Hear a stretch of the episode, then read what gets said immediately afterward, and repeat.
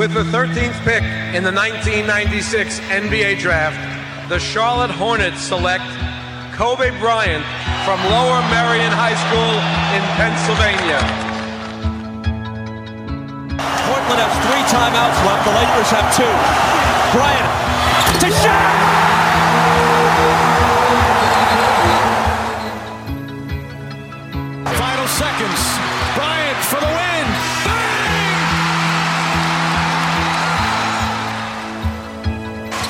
Artest looking, gets it to Bryant. Bryant dribbling, has to put it up at the buzzer. Banks it in! Oh, he banks in the three!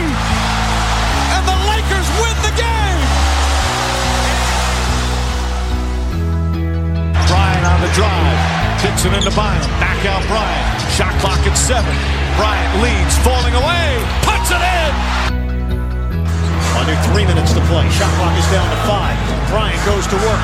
Bryant the drive. Oh! Kobe Bryant on a rack attack. He can barely make it to the free throw line. The Lakers down by two, and they want him and need him at the free throw line. Got it. The Lakers down one. Will Kobe give them one last gamer? Bryant on the move with the jumper. He got it! Oh, my! 58 points! And the Lakers lead! What can I say? Mamba out. Καλησπέρα Άκη, καλησπέρα Αντρέα. Οπ, δεν είναι εδώ ο Αντρέας, λάθος. Ναι. Λάθος, ναι. Καλησπέρα στους δύο φανατικότερους ε, cross-Atlantic ακροατές μας λοιπόν. Στο Δημήτρη και στο Λέον. Λέον, θες να σε, να σε, προ, να σε κάνω pronounce, ας πούμε, πώς θα το λέω; Ναι, ναι, Λέον, μια χαρά. Λέον, πολύ ωραία. Στο Δημήτρη και το Λέον. Ε, το έχουμε προαναγγείλει ότι θέλαμε να το κάνουμε αυτό. Ε, ήγηκε η ώρα λοιπόν να βγάλουμε τον ε, ουσιαστικά αρχισυντάκτη της εκπομπής αυτής, τον Δημήτρη, ε, γνωστό στα, στην Twitterόσφαιρα και ως Γαβροτζίμ. Ε, καλησπέρα, παιδιά. Καλησπέρα, Δημήτρη, από το Μαϊάμι. Ε, ο γνωστός ε, λάτρης των podbusters που μας στέλνει τόσα δώρα κατά καιρούς και τα λοιπά. Έλα, μην, το, μην, το, μην το κάνουμε προσωπικό, δεν χρειάζεται. Και behind the scenes, πρέπει να τα πω, πρέπει να τα πω. Και behind the scenes βοηθάει πάρα πολύ και στη θεματολογία μας, γιατί καλώς ή κακώς αν δεν έχεις έναν άνθρωπο να τα ζει εκεί ψηλό live, τα τεκτενόμενα, δεν, τα notifications δεν κάνουν δουλειά. Και σε έναν άνθρωπο που τον γνωρίσαμε μέσα από τους Podbusters ως φαν, ε, ως έναν Έλληνα, το Λέον, ως έναν Έλληνα της Νέας Υόρκης, ε, που τα έφερε έτσι η φάση και πίναμε ποτά πριν κάποιο καιρό στην Κυφσιά. Τον γνωρίσαμε και από κοντά και ήρθε η ώρα να τον γνωρίσετε κι εσείς ε, οι ακροατές μας, δύο φανατικοί NBAers και οι δύο, πολύ φανατικοί. Ο Λέων αυτή τη στιγμή μας, μας ε, μιλάει με μια μπλούζα original Pulse 45, vintage καραβίντα. Ε, για τον Δημήτρη δεν θα πω άλλα. Πόσο να πιάνει αυτή; Πάσα... Έλα μου ντε, έλα μου ντε. Ο Δημήτρης έχει αρχίσει και ασχολείται με κάτι τέτοια και με βοηθάει και εμένα σε κάτι αγορές μου στο eBay. Ίσως μπορεί να σε βοηθήσει. Τιμή μου και χαρά μου να είμαι εδώ. Καλώς ορίσατε. Ε, σταματάω αυτό το πρόλογο. Εγώ. Ναι, εσύ. Ε, συλλέγω κάποια vintage κομμάτια έτσι, της ιστορίας του αθλητισμού θα τα χαρακτηρίσω. Όσο με πιάνει τσέπη μου, έτσι. Μην φανταστείτε ότι αγοράζω τα, τα Jordan που φόρεσε ο Jordan στο τελευταίο αγώνα του Madison Square Garden για να μας βάλω και στο context του επεισοδίου. Μια αφίσα αγοράσα, Ράκη, μια αφίσα. Ο Τζέιμι με τα μπιλιά. Με πολλά μπίλια. Ε, ναι, ένα, ένα original poster από το 1970 κάτι. Οπότε λέω πάρτο. Δεν έχεις να χάσεις και πολλά. Ιάσονα, συγγνώμη. Με βοήθησε ο Δημήτρης. Πα, παρένθεση, συγγνώμη σε αυτό που λες. Ο ίδιος user έχει βάλει κι άλλο ίδιο poster σήμερα. Α, εντάξει. Δεν ξέρω τι γίνεται στην. Το φωτοτυπικό του δουλεύει, μου φαίνεται. Μας τσίπησε.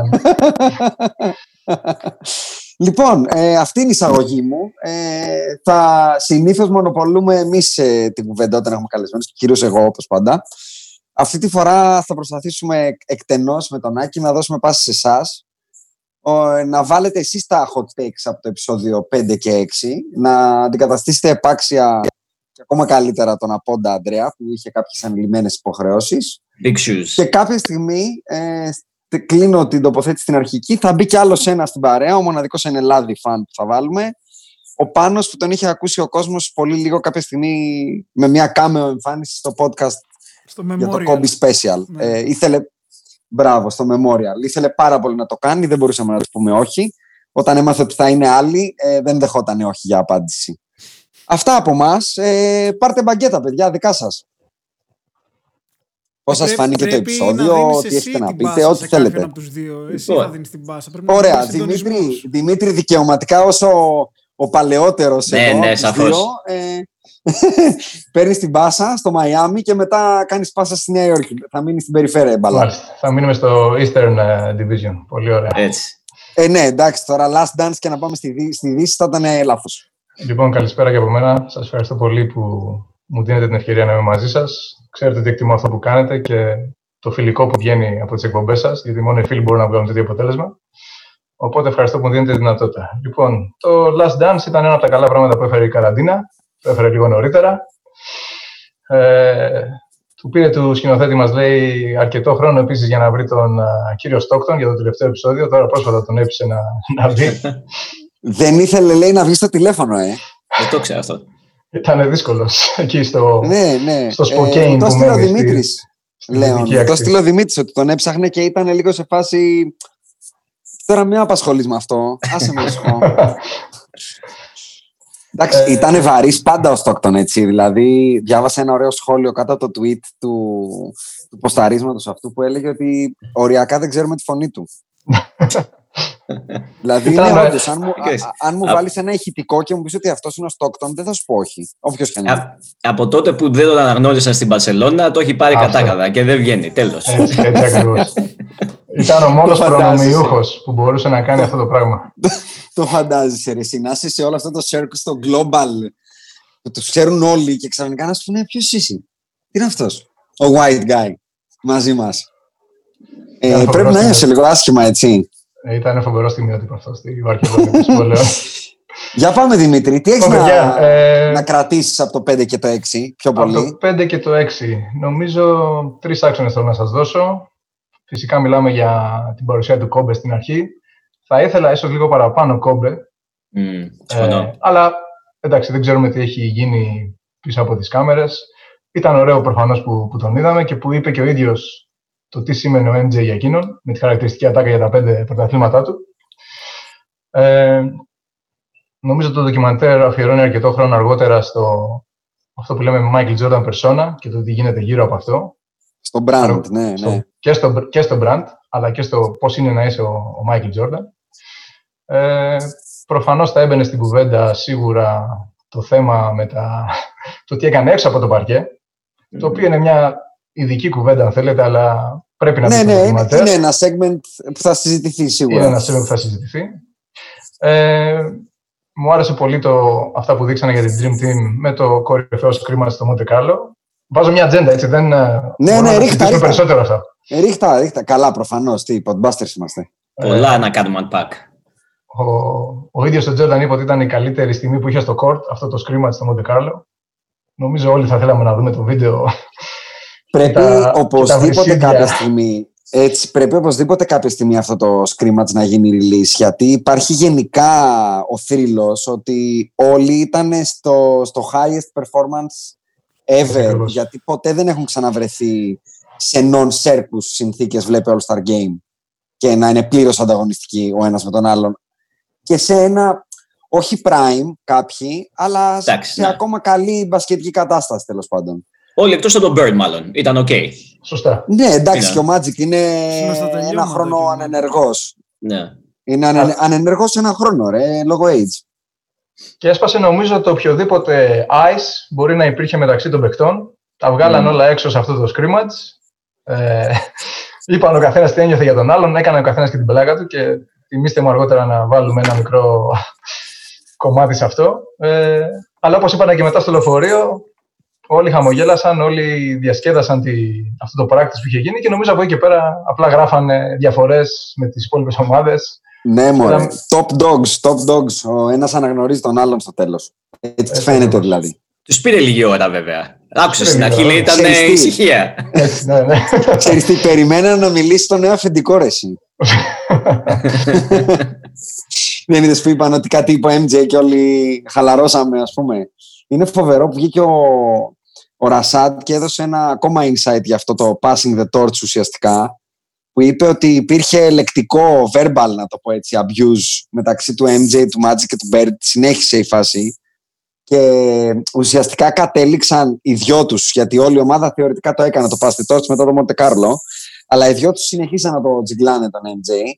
Και το κόψανε όταν ο MJ τους είπε ότι κοιτάξτε να κόψετε τον μπάσκετ για να μην κατεβείτε του χρόνου, γιατί όπου σας βρω θα σας κοπανίσω. Για λίγο, ναι, ναι. ναι. ναι. Και, και κάπου εκεί είπε ο Magic, λέει στον Bird, να σου πω, δεν έχει πλάκα. Ε, Α μην, μην το προσπαθήσουμε. Πάμε για διακοπές.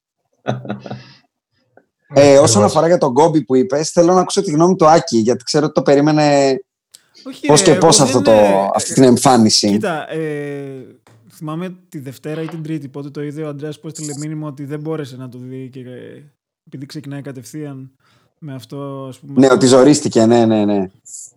Το tribute, ας πούμε, στον Γκόμπι.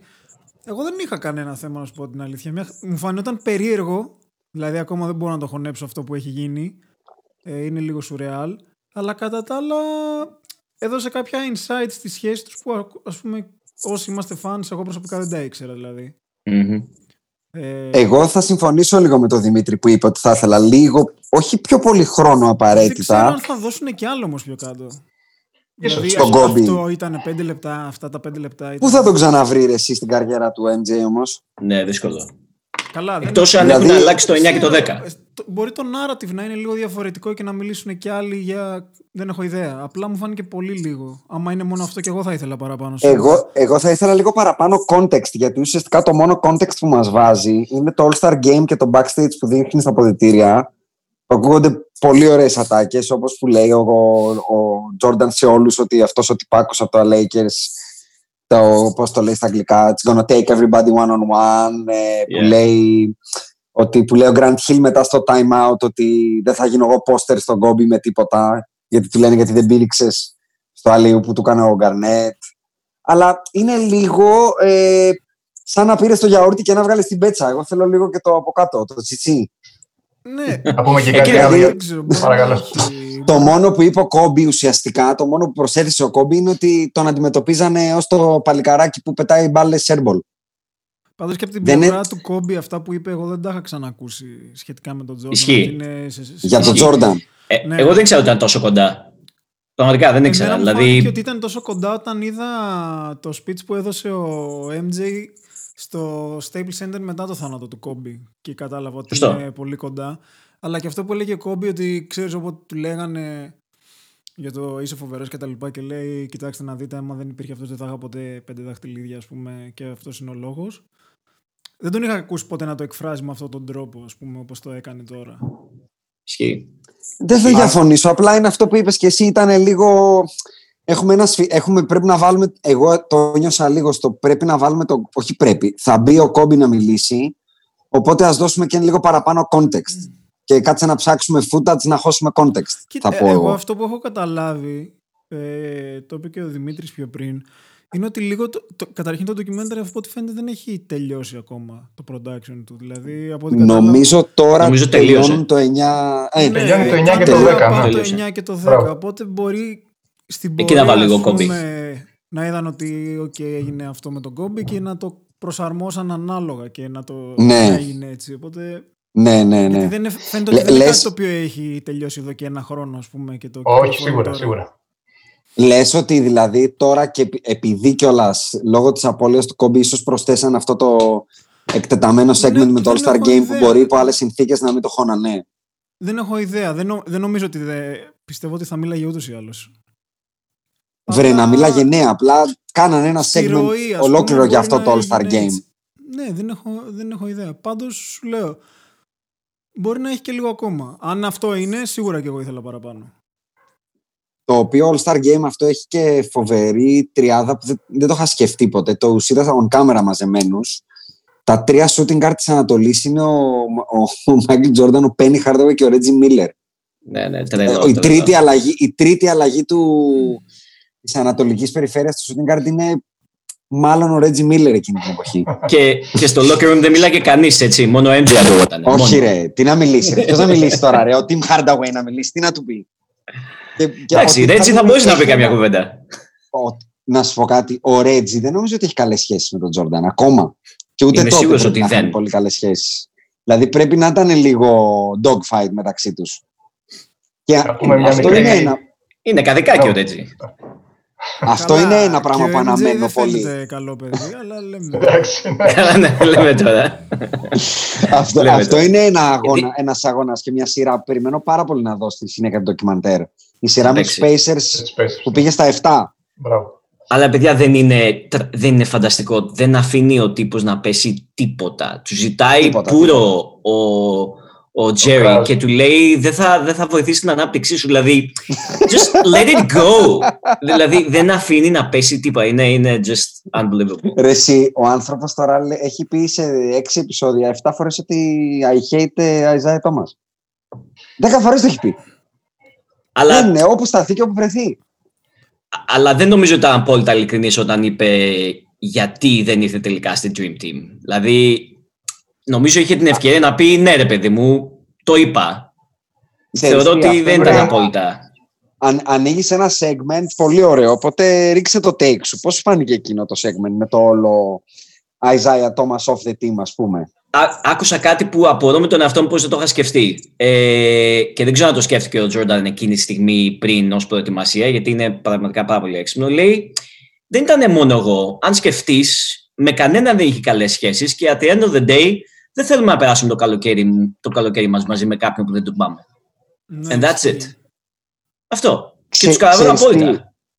Ε, ο Δημήτρης το ξέρει γιατί γνωρίζω ότι έχει διαβάσει και αυτός έχει ξεκοκαλίσει το βιβλίο του Λάζενμπι και μπορεί να κάνει να αφήσει και το σχολείο του πάνω σε αυτό που θα πω. Στο, και στο βιβλίο του Λάζενμπι λέγεται ότι πολλές φορές αναλύεται πως ο Αϊζάια έγινε λίγο distant, όχι μόνο με τον ε, MJ, έγινε distant και με τον Jack Daly, Έγινε distant και με τον GM των Detroit που ήταν ε, ουσιαστικά εξουσίαζε εκείνη την Dream Team και είχε πολύ μεγάλο saying τέλος πάντων αν όχι εξουσίαζε. Και γενικά, ακόμα και με το Magic, όταν έσκασε το Age, ήταν από αυτούς που δεν τον στήριξαν καθόλου και ήταν τύπου φοβάμαι να τον ακουμπήσω, φοβάμαι να πάω κοντά του κτλ. Οπότε, καλός ή κακός, είναι πολύ λογικό όταν για πρώτη φορά φτιάχνεις εκείνο το concept, το έρχονται οι αστέρες του NBA, όταν θες να τους ψήσεις, να μην τους φέρεις το μαλάκα της παρέας μες στη μέση. Δηλαδή. Φαντάζεσαι τον Αιζάια στο Πρέπει να ήταν λίγο ο μαλάκας της παρέας. Ναι, πρέπει να ήταν λίγο ο μαλάκας της παρέας εκείνη την εποχή.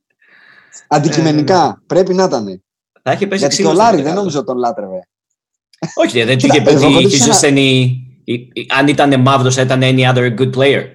Α, για τον Λάρι Μπερντ. Μπράβο, ναι, ναι, ο Αιζάια. Και το εντυπωσιακό είναι ότι ε, φαίνεται ότι υπάρχει πραγματικά αυτό που είπε και ο MJ, ότι τι κράτησε περισσότερο από την Dream Team είναι οι προπονήσεις και αυτό που είπε στα αγγλικά το είπε camaraderie, την, την αδελφοσύνη να το πω έτσι, την, την παρέα που φτιάξανε. Γιατί πάλι κάνω reference στο βιβλίο του Λάζενμπι, λέει μέσα στο βιβλίο του Λάζενμπι ότι κάποια στιγμή γυρνάει ο Πίπεν στον MJ και του, του λέει έκπληκτος πόσο αδούλευτη επαγγελματικά αδούλευτοι είναι οι συμπαίκτες τους στην Dream Team στο κομμάτι του team coaching και το πόσο καλύτερος π.χ. θα ήταν ο Clyde Drexler που τον είχαν παίξει finals ελάχιστους μήνες πριν, αν είχε τον Dex Winter να του κάνει fundamentals. Και... Τελεία τάγα. Ναι, φαντάσου δηλαδή τώρα ότι πήγε ο MJ και ο Pippen και είπε ρε μαλάκα αυτή είναι καλύτερη τελικά από ό,τι νομίζαμε, απλά είναι uncoached ουσιαστικά. Τελεία τάγα. πάνω σε αυτό, αν, αν θέλετε να πούμε κάτι παραπάνω, για το. Εννοείται θέλουμε. Λέγε. Μην μη ρωτάς, λέγε. Με, τη, με την Dream Team. Είμαστε 28 χρόνια μετά το, το selection αυτό και ακόμα προσπαθούμε ξέρεις, να ξεκοκαλίσουμε τι έγινε πραγματικά. Ούτε οι δύο πρωταγωνιστές θέλουν να μας πούνε τι έγινε πραγματικά. Αυτό καταλαβαίνω εγώ από το ντοκιμαντέρ.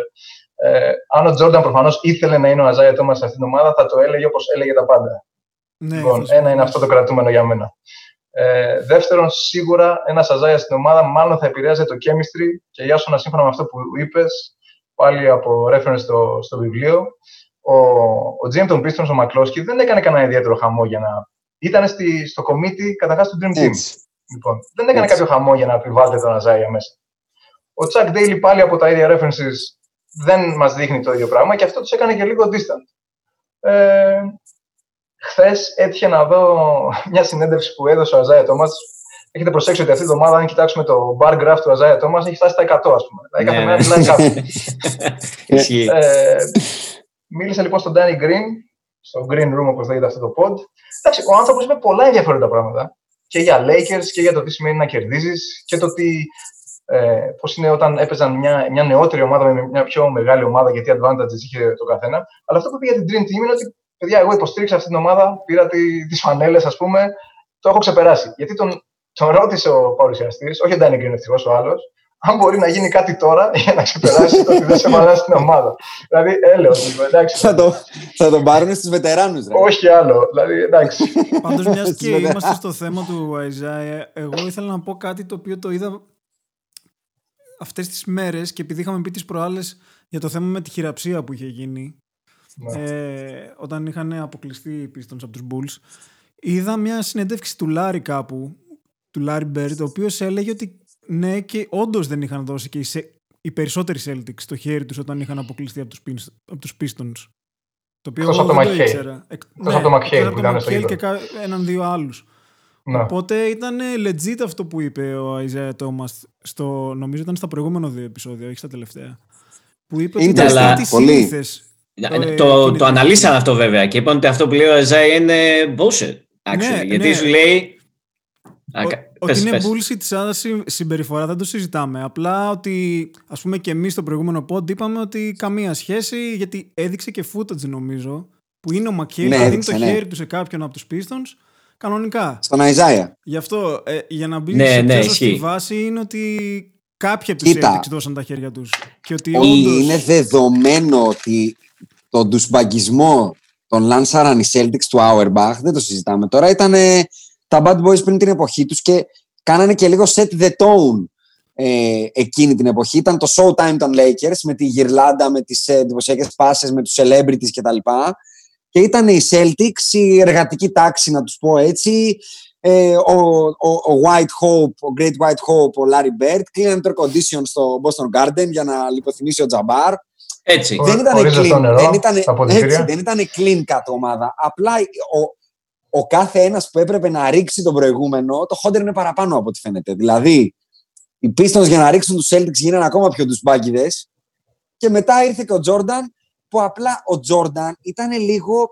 Ο Τζόρνταν φαίνεται να γουστάρει να ακούσει το.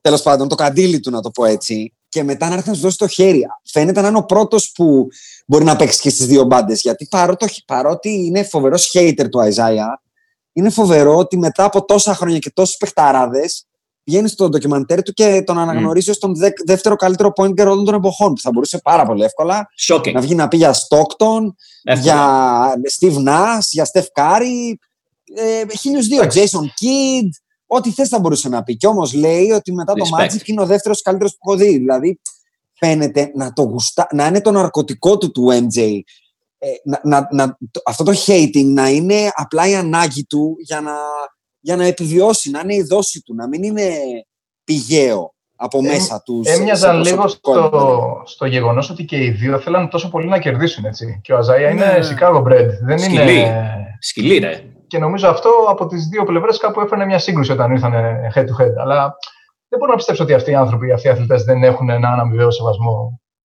μεταξύ τους. Οι, οι οποίοι έχουν και το ίδιο proven, ε, not proven μάλλον, track record ως ε, executives, έτσι. Δηλαδή και οι δύο ναι. είναι ο Αϊζάγια στη Νέα Υόρκη και ο άλλος στη Σάρλοτ. Τώρα, μιας και το είπα, θα το Ξέ... πετάξω, ναι. γιατί έχει και ντεσού εκεί. Στη Σάρλοτ ε, και το τι κάνει στη Σάρλοτ είναι και ο λόγος που δεν λέει καλημέρα με τον Μπάρκλεϊ, ε, που υπάρχει ναι. ολόκληρο θέμα τώρα αυτές τις μέρες. Δεν ξέρω, λέω, αν το έχεις πάρει χαμπάρι το συζητάνε αυτές τις μέρες. Δεν, δεν το έχω πάρει χαμπάρι αυτό, actually. Δημήτρη, ρίξ το, ρίξ το. Γιατί το έχεις παρακολουθήσει ακόμα καλύτερα από μένα. Ε, ήταν πολύ κοντά ο Τσάρλ με τον Τζόρνταν γενικότερα στη, στην καριέρα τους και στη Dream Team και με τα Finals, παρόλο που έχουν ακουστεί διάφορα αν θέλετε να τα πούμε. Αλλά νομίζω ο Τσάρλς από τη στιγμή που έγινε broadcaster στο, στην εκπομπή αυτή έκανε κάποια σχόλια ότι ο Τζόρνταν στους Χόρνες έχει προσλάβει πολλούς yes men. Ε, και, και, και ε, Και χαλάστηκε. Ακριβώς. Okay. Ε, Ο Μάικλ το άκουσε αυτό, φαντάζομαι, δεν έκανε κολοτούμπες. και όπως πρόσφατα φάνηκε, ο Μπάρκλι είναι, όταν μίλησε και μετά το ντοκιμαντέρ κατευθείαν στο, στο Sports Center, είπε ότι, ξέρεις, θα ήθελε πολύ να αλλάξει αυτή η κατάσταση και νομίζω πρόσφατα... Δεν λένε καλημέρα, ε. Μετά δεν λένε καλημέρα, δεν μιλάνε, ακριβώς. Αλλά το, το συμπέρασμα είναι με ένα, από ένα, σύμφωνα με ένα link που μου έδωσε ο Ιάσονα χθε. Ε, πάρε ένα τηλέφωνο ο Charles Barkley, το Μάικλ, να τα πείτε λίγο. Ναι, βγήκε ο Steven A. Βγήκε ο Steven A στο first take. Έτσι. Βγήκε ο Steven A στο first take και είπε: Ακούστε τι λέω εγώ τώρα, γιατί τους ξέρω και τους δύο και τα έχω συζητήσει και με τους δύο. Καλά, αυτό. Και είπε ότι. είναι κίτριν, είπε ότι είναι κίτρινη κάρτα όταν με τον άλλον σε 30 χρόνια φίλος να μην τον πάρεις πρώτα να του πεις ρε Μαλάκα.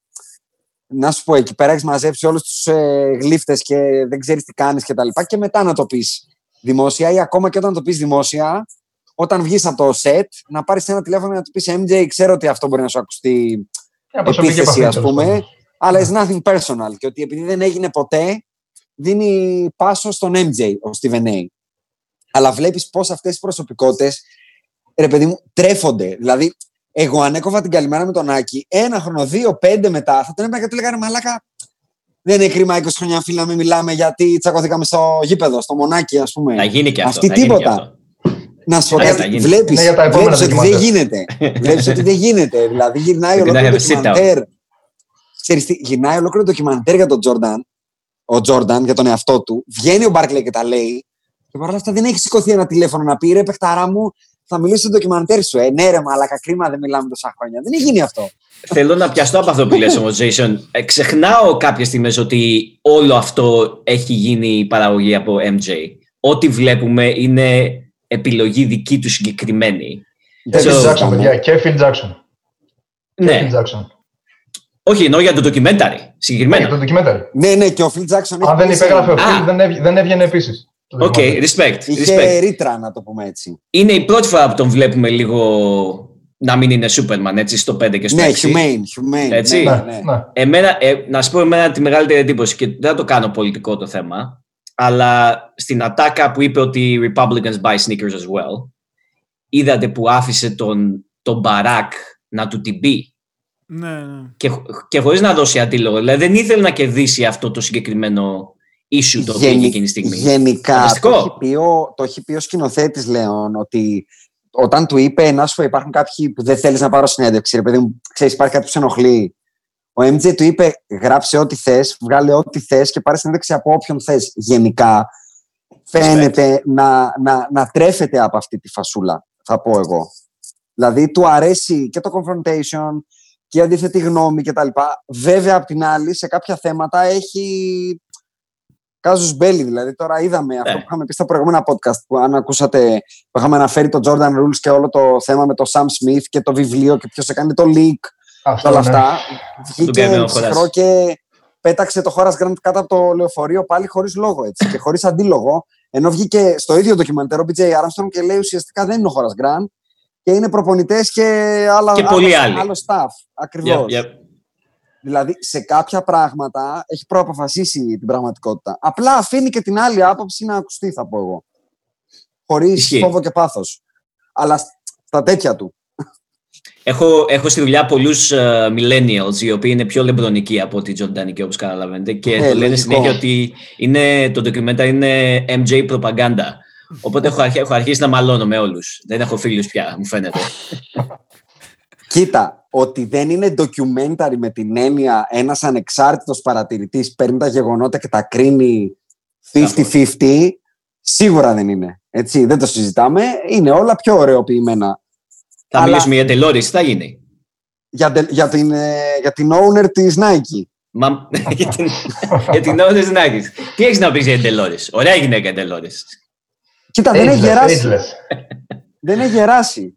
Αυτό είναι φοβερό. Και το δεύτερο είναι το πόσο φοβερό. Ολόκληρος Τζόρνταν τον πήρε η μαμά από τα βρακιά και τον πήγε στα, στα headquarters. Είδε Είπε, φανταστικό. παιδί μου, άκουσε τους τουλάχιστον. Ο πατέρας του του είπε μετά το, την προσφορά ότι θα είσαι λίγο βλάκας να, να την απορρίψεις. Η Converse είχε Κοίτα. Larry Magic, οπότε το έπαιζε υπεράνω. 250 χιλιάρικα το 84 Ναι, που πήρε βέβαια. ο MJ πρέπει να ήταν ε, Βγάλτε τα κομπιτεράκια, δεν ξέρω. Κάτι, κάτι εξωπραγματικό, γιατί δεν έχει νόημα να κάνεις τη διαφορά στο πληθωριστικά και να μου πεις είναι τώρα 3 εκατομμύρια. Είναι Όταν σκεφτείς ότι όπως. Είναι φανταστικό πάντως το ότι φαίνεται ότι όλο το brand της Nike ας πούμε υπάρχει σχεδόν εξαιτίας του. Εγώ κάπως έτσι το εξέλαβα. Όχι σχεδόν εξαιτίας του, υπάρχει εξαιτίας του. Δηλαδή, το βιβλίο του φίλου. μερικά παπούτσια για το Στίβο. Ναι. Το τέννη. Ναι. Κολέγιο το... όμως. Ξέρεις, να, ναι. να, για το να σου πω ότι με... κολέγιο.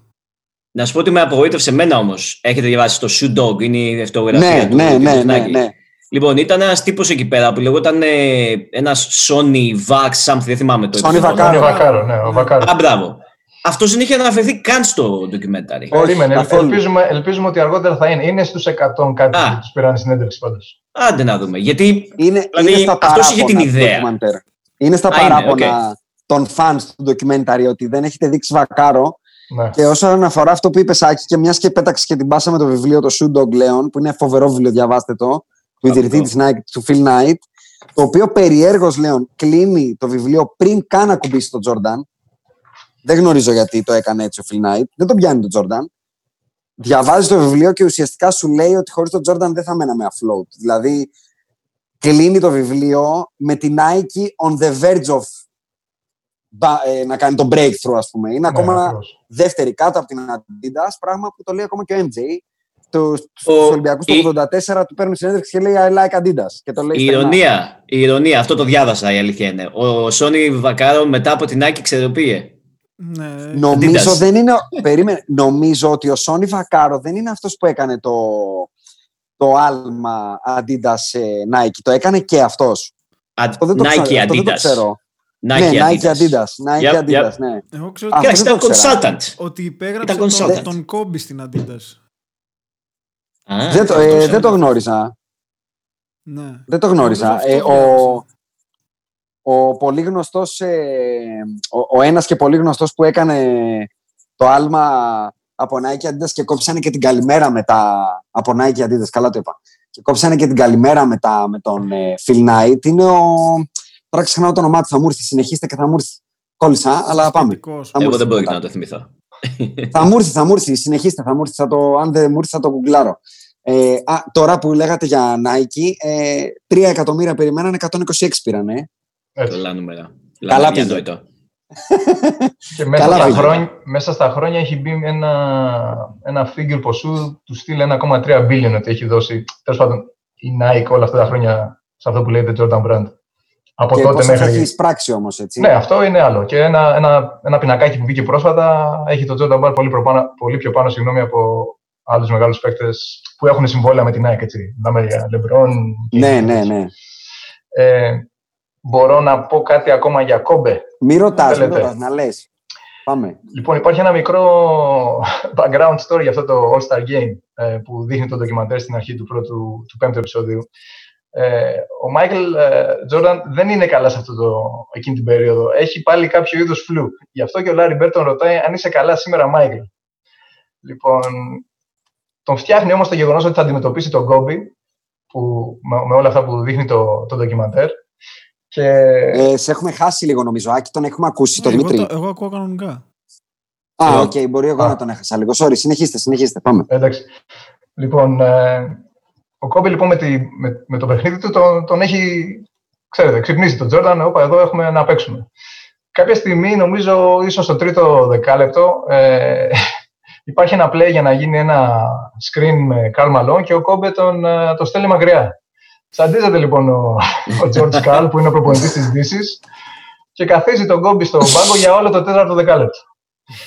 Και απλά, γιατί το λέω αυτό, για να δείξω πόσο έγραφε στο μυαλό τους και των δύο ότι αν μου κάνετε κάτι εγώ θα το κρατήσω και θα το θυμάμαι. Λοιπόν, ο Κόμπι έχει πει πολλά χρόνια αργότερα ότι όταν έπαιζε με τους, αντίπαλο, με, με τους Nuggets αντίπαλο το 8, το 9 και το 12, θυμόταν αυτό που είχε κάνει ο George Καλ και ήθελε να τους κερδίσει για ένα λόγο παραπάνω. Πω, πω. Τελείως ζωντανικό. Ναι, πω, ακριβώς, ακριβώς. Πω, πω. Ε, εντάξει, μανιακός, μανιακός, μανιακός, μανιακός. Δεν το συζητάμε. Εδώ ο άνθρωπος τώρα πήγε στους Ολυμπιακούς Αγώνες και σκέφτηκε ολόκληρο σκιμ για να κρύψει το Reebok logo. Δεν είναι καλά.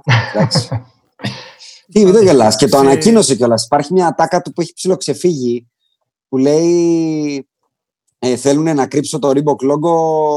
Πώς το λέει στα αγγλικά, Δημήτρη, they are in for a big, big fucking surprise. Κάπως έτσι το λέει. Ναι, ναι, κάπως έτσι. Yeah, yeah, ναι, they, they, they, they in for a big fucking surprise. Αν πιστεύουν ότι θα δείξω το logo της Reebok. Και Αλλά... ο, ο τύπος, συγγνώμη, που ήταν ο executive director τότε, νομίζω, στο USA Committee για αυτή την ομάδα, Ελπίζω, λέω, οι, οι παίχτες να έχουν ακόμα τα, τα Reebok ε, outfits μαζί τους. Έκανα ένα tweet τέτοιο εκείνο το βράδυ. Αυτός που λέει ο Τζόρνταν ότι ήταν dick, τέλος πάντων, ο, ο κύριος Harvey Siller, που γράφει στο, λέει, στο ναι. γιατί αυτός τους είχε πει ότι πρέπει να φαίνονται και ότι αν δεν γίνει μπορεί να μην παραλάβουν μετάλλια και κάτι τέτοιο. Όπως είπες, ε, βρήκε την κατάλληλη λύση. Η Nike δεν του είχε πει πάντως κάτι, σύμφωνα με αυτά που γράφει το βιβλίο. Αλλά ήταν, ήταν χαρούμενοι που έγινε έτσι. Δεν είχε κάποια εντολή. Έτσι φαίνεται, ρε, Και να σου πω κάτι. Η Nike λογικό είναι να μην είπε. Από τη στιγμή που υπάρχουν κεντρικές συμφωνίες, τώρα τι να πάει να τους πεις; Γιατί δεν είχε άλλους αθλητές εκεί πέρα. Και ο Πίπεν αθλητή της Nike είναι. Βεβαίως. Απλά, απλά ο άνθρωπος ήταν μανιακός. Πάλι εκεί φαίνεται αυτό που έλεγε και, και την προηγούμενη φορά η Άσονα ότι είχε, είχε μπει για τα καλά στο παιχνίδι του branding και ένιωθε ότι Σίγουρα. Είναι χέρι-χέρι με την Nike πλέον. Ας πούμε. Είναι, ε, θεωρ, θεωρούσε από παλιά ότι. Α, μάλλον όχι θεωρούσε. Ήθελε από παλιά, είχε όνειρο αυτό που έκανε μετέπειτα. Το Jordan Brand. Mm.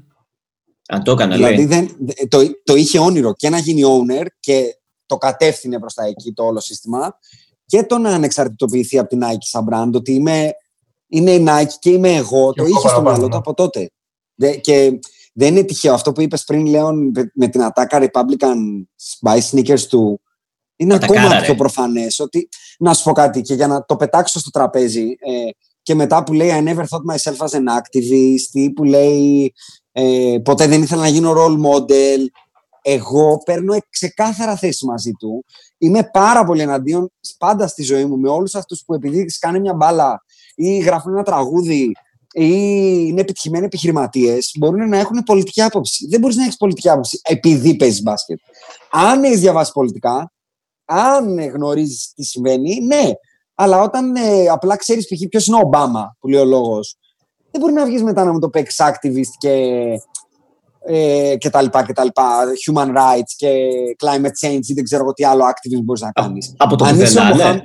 αν είσαι ο Μοχαμέτ που είσαι πάρα πολύ δραστήριος, διαβασμένος, Μάρτιν Λούθερ Κίνγκ και όλα το πακέτο. Ναι, αλλά το να μου βγεις τώρα fake, να μου το παίξεις ε, fight the power, ας πούμε, είναι, είναι γελοιότητα και εγώ είμαι πάρα πολύ μαζί στο Jordan αυτό. Παιδιά, εμένα με πληρώνετε και με θαυμάζετε για να παίζω μπάσκετ. Δεν με θαυμάζετε για να εκλέγω senators, ας πούμε. Εντάξει, να... για, για μένα είναι, είναι διπλής λίγο αυτό. Δηλαδή, ναι. α, από την άλλη, ε, όταν έχεις την περισσότερη δύναμη είναι καλό να κάνεις κάποια πράγματα. Δηλαδή, αν είδες στην περιοχή από την οποία κατάγεται ο Τζόρνταν, ο αντίπαλος στις εκλογές στις οποίες είχε ναι. συνεισφέρει οικονομικά ο Τζόρνταν για τον υποψήφιο που τελικά δεν βγήκε, επειδή δεν βγήκε mm-hmm. δημοσίω να στηρίξει. Το οποίο αναφέρεται κανονικά στο ντοκιμάντερ, δεν το κρύψανε. Ναι, ναι, ναι. ναι. Ε, Όχι. Εκεί δηλαδή, πώς να σου πω, το argument ότι επειδή κάνεις μια δουλειά δεν μπορείς να έχεις λόγο σε κάτι όχι, όχι, για το δεν είπα, δεν είσαι ειδικός. Εγώ δεν το Δεν είπα να μην τα πεις. Δεν είπα να μην τα πεις. Για, είπα να τα πεις. για μένα ήταν ξεκάθαρα η safe κίνηση του, του MJ να μην μπλέξει τα λεφτά του με τα politics. εγώ, εγώ αυτό που εννοώ είναι αν, αν θες να ανοίξεις το σεντούκι να μπορείς να έχεις το σεντούκι δικό σου. Αυτό λέω εγώ ότι το να βγει να το πει δημο... το να βγεις να πεις κάτι δημόσια ή το κάνεις έτσι μπαμ πιστολιά ή άμα ακούσεις αντίλογο πρέπει να απαντήσεις. Αυτό σου λέω ότι καλός ή κακός, αν θες να γίνεις πολιτικοποιημένος πρέπει να γίνεις πολιτικοποιημένος γιατί καλός ή κακός πάντα ακόμα και ο Χίτλερ που λέει ο λόγος κάποιο αντίλογο θα έχει να σου πει. Απλά, Οπότε όταν ε, θα έρθει ο αντίπαλο είμαι... μετά να σου πει γιατί στηρίζεις τον άλλον, γιατί ο άλλος που στηρίζει έχει κάνει αυτό, θα πρέπει να μπει σε αυτό το λούκι. Και εδώ το βλέπουμε τον MJ. Τώρα τι τράβηξε επειδή τον βρήκανε στο Atlanta City. Φαντάζομαι να έχει βγει δημόσια να κάνει δηλώσεις υπέρ Senators. Ναι. Ε, εγώ απλά θα πω και για να το κλείσουμε αυτό το θέμα γιατί πάει αλλού. Είναι ότι μια χαρά τα έκανε τότε και είπε για Republicans που αγοράζουν sneakers και τώρα μια χαρά άφησε στο ντοκιμαντέρ του να βγει και λάδι γιατί ε, είπα ότι εγώ έδωσα λεφτά στον αντίπαλο τελικά εκείνη την περίοδο που δεν βγήκε. Εντάξει, αυτός που θα τον ήθελε activist δεν νομίζω ότι τον βγάζει λάδι. Δηλαδή αυτός που θα τον ήθελε ενεργό. Μα ε... ε ακριβώς αυτό θέλω να σου πω. Ότι επειδή για όλο το community που είναι δικοί του άνθρωποι ε, το black community ας πούμε το οποίο δεν το έχει κάνει και πολύ represent το MJ από ό,τι φαίνεται ε, πήγε λίγο να το σώσει εγώ έτσι γέννιωσα ότι και κοινωνικά να μπει στη συνείδηση του κόσμου ότι είναι μαζί τους ε, τα βλέπω, δεν, δεν λέω όχι. Τα βλέπω και εγώ. Μου, τα μου φάνηκε πολύ ξεκάθαρη τοποθέτηση. Λέων, κάτσε να σου κάνω μια πάσα για να δώσεις σκητάλη στον πάνω σε κάνα πενταλεπτάκι. Στον ναι, ναι. επόμενο ναι. guest μας. Μην γίνει εδώ χαβούζα με πέντε άτομα. Οπότε ναι. πάρε δικά σου κάνα δυο takes που σίγουρα ξέρω ότι θέλεις να ρίξεις ακόμα. Για να συζητήσουμε κάνα δυο θέματα. Κάνα δυο θεματάκια ακόμα you σημειωμένα. You Πάμε. Κάτι να πω και εγώ με τη σειρά μου ευχαριστώ για την πρόσκληση. Obviously, σας ακούω όταν τρέχω και είναι φανταστική παρέα που μου κρατάτε. Hyde Park, είσαι Hyde Park; Ε, Central Park. Central Park εδώ, Hyde Park. Central Park. Park. Λάθος πόλη, λάθος πόλη, παιδιά. Πήγα Λονδίνο, sorry. Δεν Jason. Λοιπόν, λοιπόν, πίνεις τίποτα γι' αυτό, έχεις μπερδευτεί; όχι, όχι εδώ, νερό. Δεν κάνω διαφήμιση, δεν από τι, νεράκι, νεράκι, είμαι καλά. Okay. νερό, δεν λοιπόν, ε, δεν μιλήσαμε καθόλου και μάλλον γιατί το documentary δεν μας τον έχει δείξει σχεδόν καθόλου για κούκοτς, παιδιά. Δηλαδή, ένας παίκτης όπου εκείνη τη χρονιά έκανε average 30 λεπτά, το μόνο κομμάτι το οποίο δείξανε το όταν το γραμμούσαν και ο Τζόνα και ο Πίπεν. Δηλαδή, δηλαδή είναι, είναι κρίμα. Είναι κρίμα αυτό να είναι που μένει στη μνήμη των, του κόσμου. Και ναι, ναι ρε παιδί μου, ήταν και οι δύο αφοσιωμένοι να τον ξεσκίσουν σε εκείνο τον πρώτο αγώνα. Εδώ με τον άλλον, με τον Μάρλι, ποιος ήταν που του έπαιζε άμυνα στο Phoenix, επειδή ο Kraus νόμιζε ότι ήταν καλός αμυντικός, ήρθε να το κάνει. Ναι. I get it. Απλά θεωρώ ότι είναι κρίμα το ότι δεν αφοσιωθήκαν περισσότερο σε αυτόν. Άκουγα ένα documentary, ένα pod μάλλον, που ήταν ο Kraus στον Wars πριν τέσσερα χρόνια πριν πεθάνει και έλεγε για τον Kukoc ότι θα ήταν το μέλλον των Bulls, ήταν ο KD της εποχής. So, έχω απογοητευτεί από αυτό, δεν ξέρω αν θα το ξαναδείξουν, αλλά εμένα με άφησε λίγο απογοητευμένο. Γιατί το αναφέραμε στο προηγούμενο podcast ότι μας έλειπε και ότι περιμέναμε να τον δούμε σε, αυτό το, σε αυτό τα δύο επεισόδια. Τον είδαμε, αλλά ακριβώς όπως το είπες και εσύ, τον είδαμε για να μας δείξουν πώς το τη φορέσανε. Δηλαδή, τον είδαμε για να μας πούνε ότι στην Dream Team του 92 ο, όλοι είπαν κάτι άκριο, ο MJ και ο Pippen θα τον ε, φυστικώσουν αυτό το τύπο. Ε, παιδιά, Ουσιαστικά. Δηλαδή, Παντός, ελπίζω, ελπίζω ότι στο δεύτερο τριπίτ, θα, στα επεισόδια που έρχονται δηλαδή και θα αναφέρονται στο, στο δεύτερο τριπίτ, θα δούμε λίγο παραπάνω κούκο. Ε, Συμφωνώ ότι δεν, δεν είδαμε πολλά πράγματα από Μιας και είπε ο Λέων για τον KD, να πω ότι δεν ξέρω αν το είδατε, που έκανε ο KD ένα post που σουτάρει με τη φανέλα του Κούκοτς. Ναι. ναι. Έλα ρε. Φοράει τη φανέλα του Κούκοτς, ναι. Ναι, ναι. ναι, ναι, δεν το είπα ναι, γι' αυτό, δεν το είχα δει αυτό. Φαντάστηκα, ναι. εδώ. Εμένα δύο πράγματα μου αρέσανε πολύ από τον Κούκοτς, από το segment εκεί. Ε, μου άρεσε πάρα πολύ που το αναγνωρίσαν όλα αυτά τα top dogs ότι δεν κόλωσε στην Ολυμπιάδα και στον τελικό έδειξε καλαμπαλίκια. Και ότι ενώ ο Πίπεν μετά τον πρώτο αγώνα λέει ότι αν δεν αντέχει το παιδάκι αυτό να μην έρθει να παίξει 82 ματς στο NBA γιατί θα κολώσει ο Μπάρκλεϊ δεν ξέρει το όνομά του και τον λέει Κούκοκ Φοβερό, έχει τρελάθηκα. Φανταστικό, φανταστικό. Αυτός ακόμα, ακόμα όλα τα σέρβικα που τελειώνουν με ναι, στο τέλο τα λέει με κάπα ο άνθρωπος. Ακόμα. Δεν το έχει. Δεν το έχει. Ντίβακ. Περιμένω τον ε, Σίμον να το πει. Και το άλλο που μου άρεσε πάρα πολύ και δείχνει λίγο πώς αλλάξαν οι εποχές είναι ότι ο Κούκοτς είπε στο ντοκιμαντέρ ότι εγώ δεν πήγα NBA γιατί έβγαζα περισσότερα στην Ευρώπη.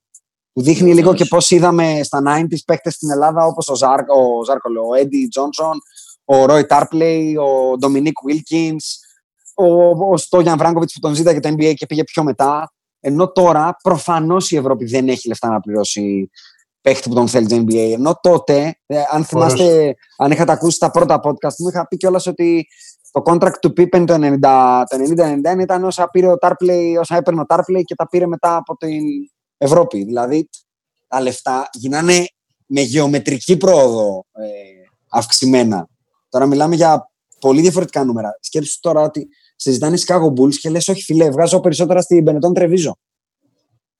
Τελώ, και ήταν επίσης σημαντικό που ακούστηκε νομίζω μέσω του Wilbon, του δημοσιογράφου, ότι γιατί οι Αμερικάνοι λίγο τους θεωρούσαν, ξέρετε, όχι σκληροτράχυλους τους ε, Κροάτες, ναι, ας πούμε, το, τα προϊόντα του Ιουγκοσλαβικού μπάσκετ, που αναγνωρίστηκε ότι ξέρεις, αυτά τα παιδιά προφανώς είχαν πάρα πολύ ταλέντο. Ναι. Μέσα από τις δύσκολες καταστάσεις ήταν πάρα πολύ μακριά από αυτό που θεωρούμε ίσως ε, μη σκυλοτράχυλοι. Ήταν μια χαρά παιχταράδες. Απλά έτυχε να βγουν μπροστά την Dream Team.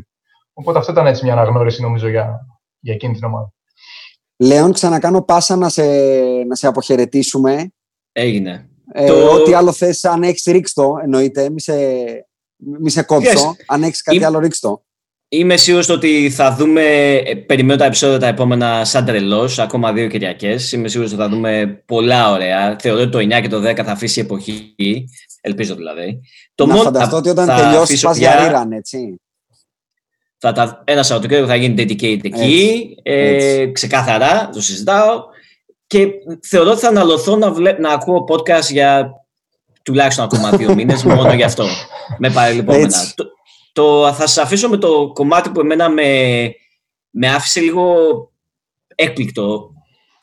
Πολύ μοναχικός τύπος. Δηλαδή αυτή η τελευταία χρονιά πρέπει να πέρασε και εγώ δεν ξέρω τι. Δηλαδή το να κάθεσαι στο δωμάτιο ξενοδοχείου μόνος σου και να καπνίζεις ένα απόϊο και να μιλάς απλά στο δημοσιογράφο Ή στο security. Ε, και να είσαι στο security και να, και να λες ότι I'm done ή να λες στο security, να προσπαθείς να φωνάσεις security για να έρθουν να μαζέψουν τους άλλους security. Δεν ξέρω αν το πιάσατε αυτό.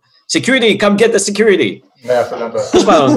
ε, τρομερή, τρομερή προσωπικότητα, δηλαδή δεν, ε, ακόμα περισσότερο από ό,τι ήξερα. Ε, περιμένω πώς και πώς, παιδιά, και περιμένω και τα επόμενα ποντάκια σας να, να ακούσουμε αναλύσεις.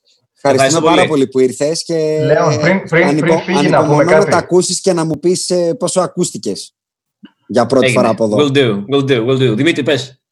Λέων, επειδή είπες κάτι πολύ σημαντικό για το πώς- πόσο μόνος ήταν, ε, το 92 νομίζω δίνει μια συνέντευξη σε αυτή τη, νομίζω Μελίσσα Ίσαξον λέγεται, είναι στο ντοκιμαντέρ και λέει ο ίδιος ο Τζόρνταν ότι έχει πει στη γυναίκα ότι νιώθω ότι είμαι split personality. Είμαι από τη μία πλευρά κάποιος που πρέπει να δείχνει ας πούμε 37 χρονών, ξέρετε, ματσού, τα κάνω όλα σωστά, οικογενειάρχης, μπλα μπλα μπλα και απ' την άλλη έχω λέει αυτό το personality του 29χρονου, το ότι ποτέ δεν κατάφερα να, να χαρώ τέλος πάντων την επιτυχία μου με τους φίλους μου όπως θα ήθελα.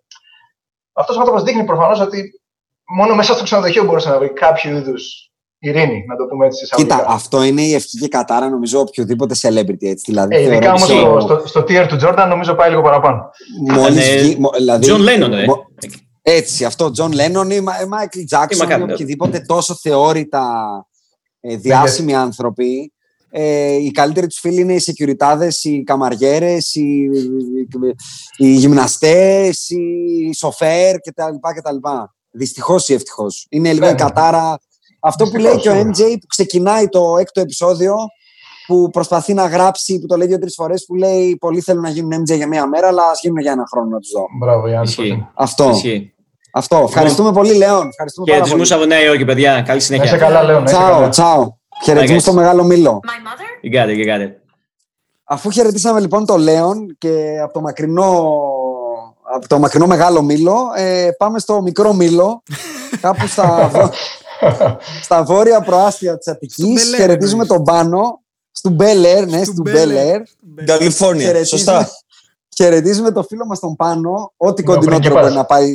Ναι, ο είναι ο πρίγκιπας, πρίγκιπας. είναι ο Είναι ο πρίγκιπας. Ξυπόλυτος πριν. Είναι ο μπάτσελορ της παρέας, γι' αυτό τον λέμε Μπέλερ, γι' αυτό λέμε Μπέλερ το σπίτι του Δημητρή. Είναι ακόμα μετανόητος Εργένης.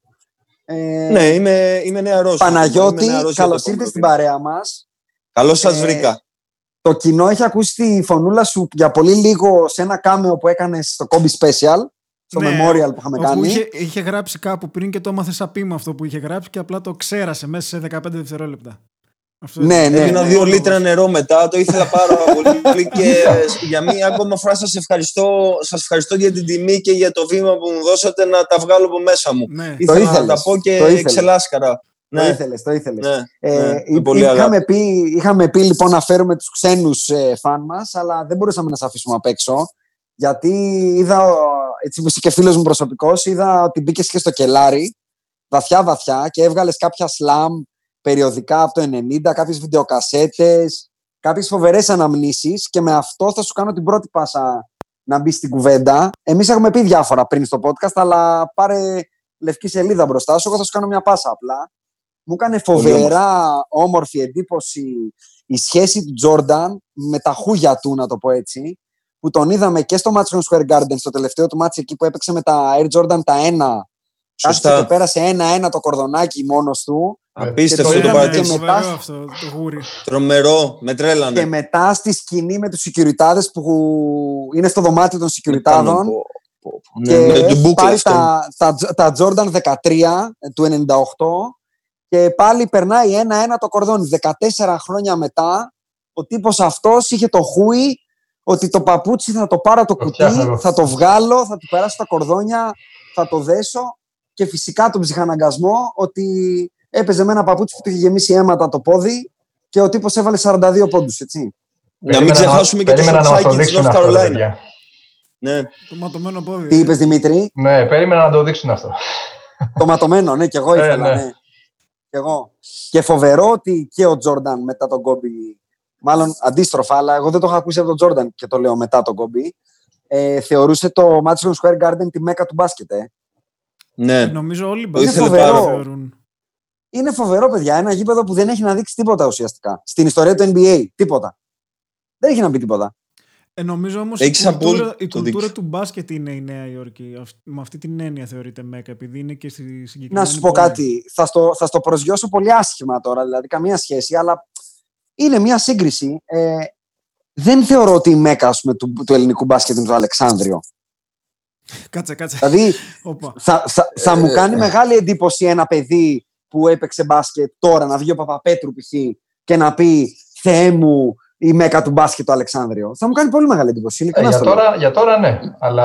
Για τώρα, ναι, αλλά γενικά νομίζω θεωρείται και εγώ. Δηλαδή, Θεωρείς, δηλαδή, ακόμα και την προηγούμενη γενιά. Θεωρείς ότι ο Παπαλουκά και ο Σπανούλης θεωρούσαν τη μέκα του μπάσκετ του ελληνικού του Αλεξάνδριο. Ότι παίζω στο Αλεξάνδριο και κάτι σημαίνει; Ε, Αυτό εγώ το πιστεύω επειδή ο Θεός, ο Θεός έπαιξε εκεί, οπότε ε, και από δηλώσεις των ίδιων γενικότερα. Έτσι πιστεύω μπορεί, μπορεί, ότι... τι να πω.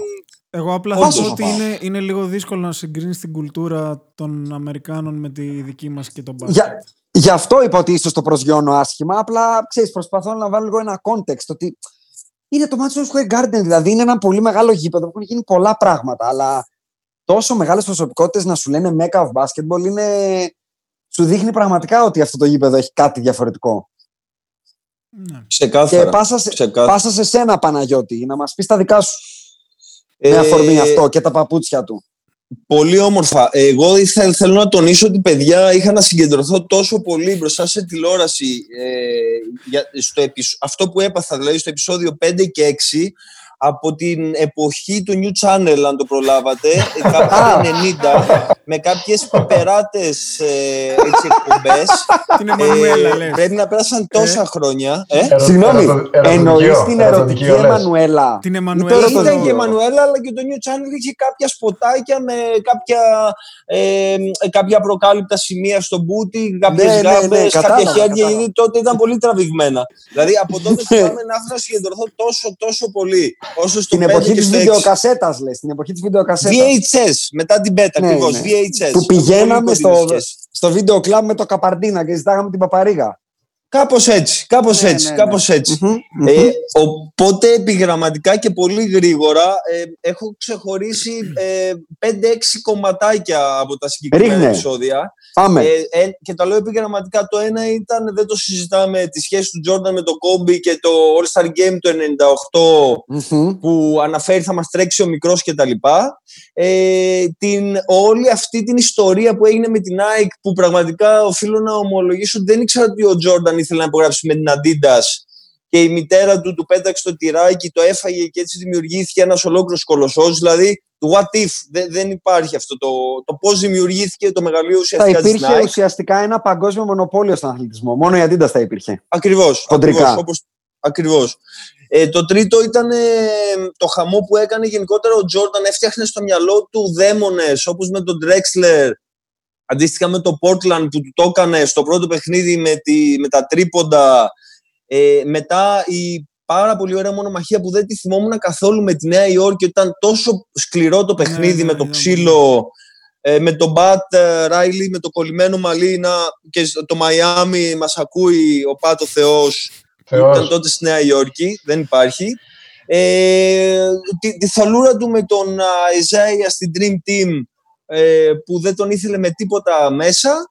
Ε, και φυσικά ε, πρώτο τελευταίο είναι το θέμα με τον Τόνι που τον διαλύσανε στην άμυνα στην Βαρκελόνη ο Πίπεν, ο Τζόρνταν και οι, οι φίλοι τους Και το τελευταίο ήταν το πραγματικό θέμα ότι πώς ένας άνθρωπος μπορεί να διαχειριστεί τόση πολλή δημοσιότητα ε, ναι. και το θέμα με τον, Τζο, ε, με τον Τζόγο που βγήκε και όλη την πίεση από τα μίντια που πραγματικά μου θύμισε γιατί τον οδήγησε ε, να σταματήσει. Να σταματήσει δύο φορές κιόλας. Μπράβο.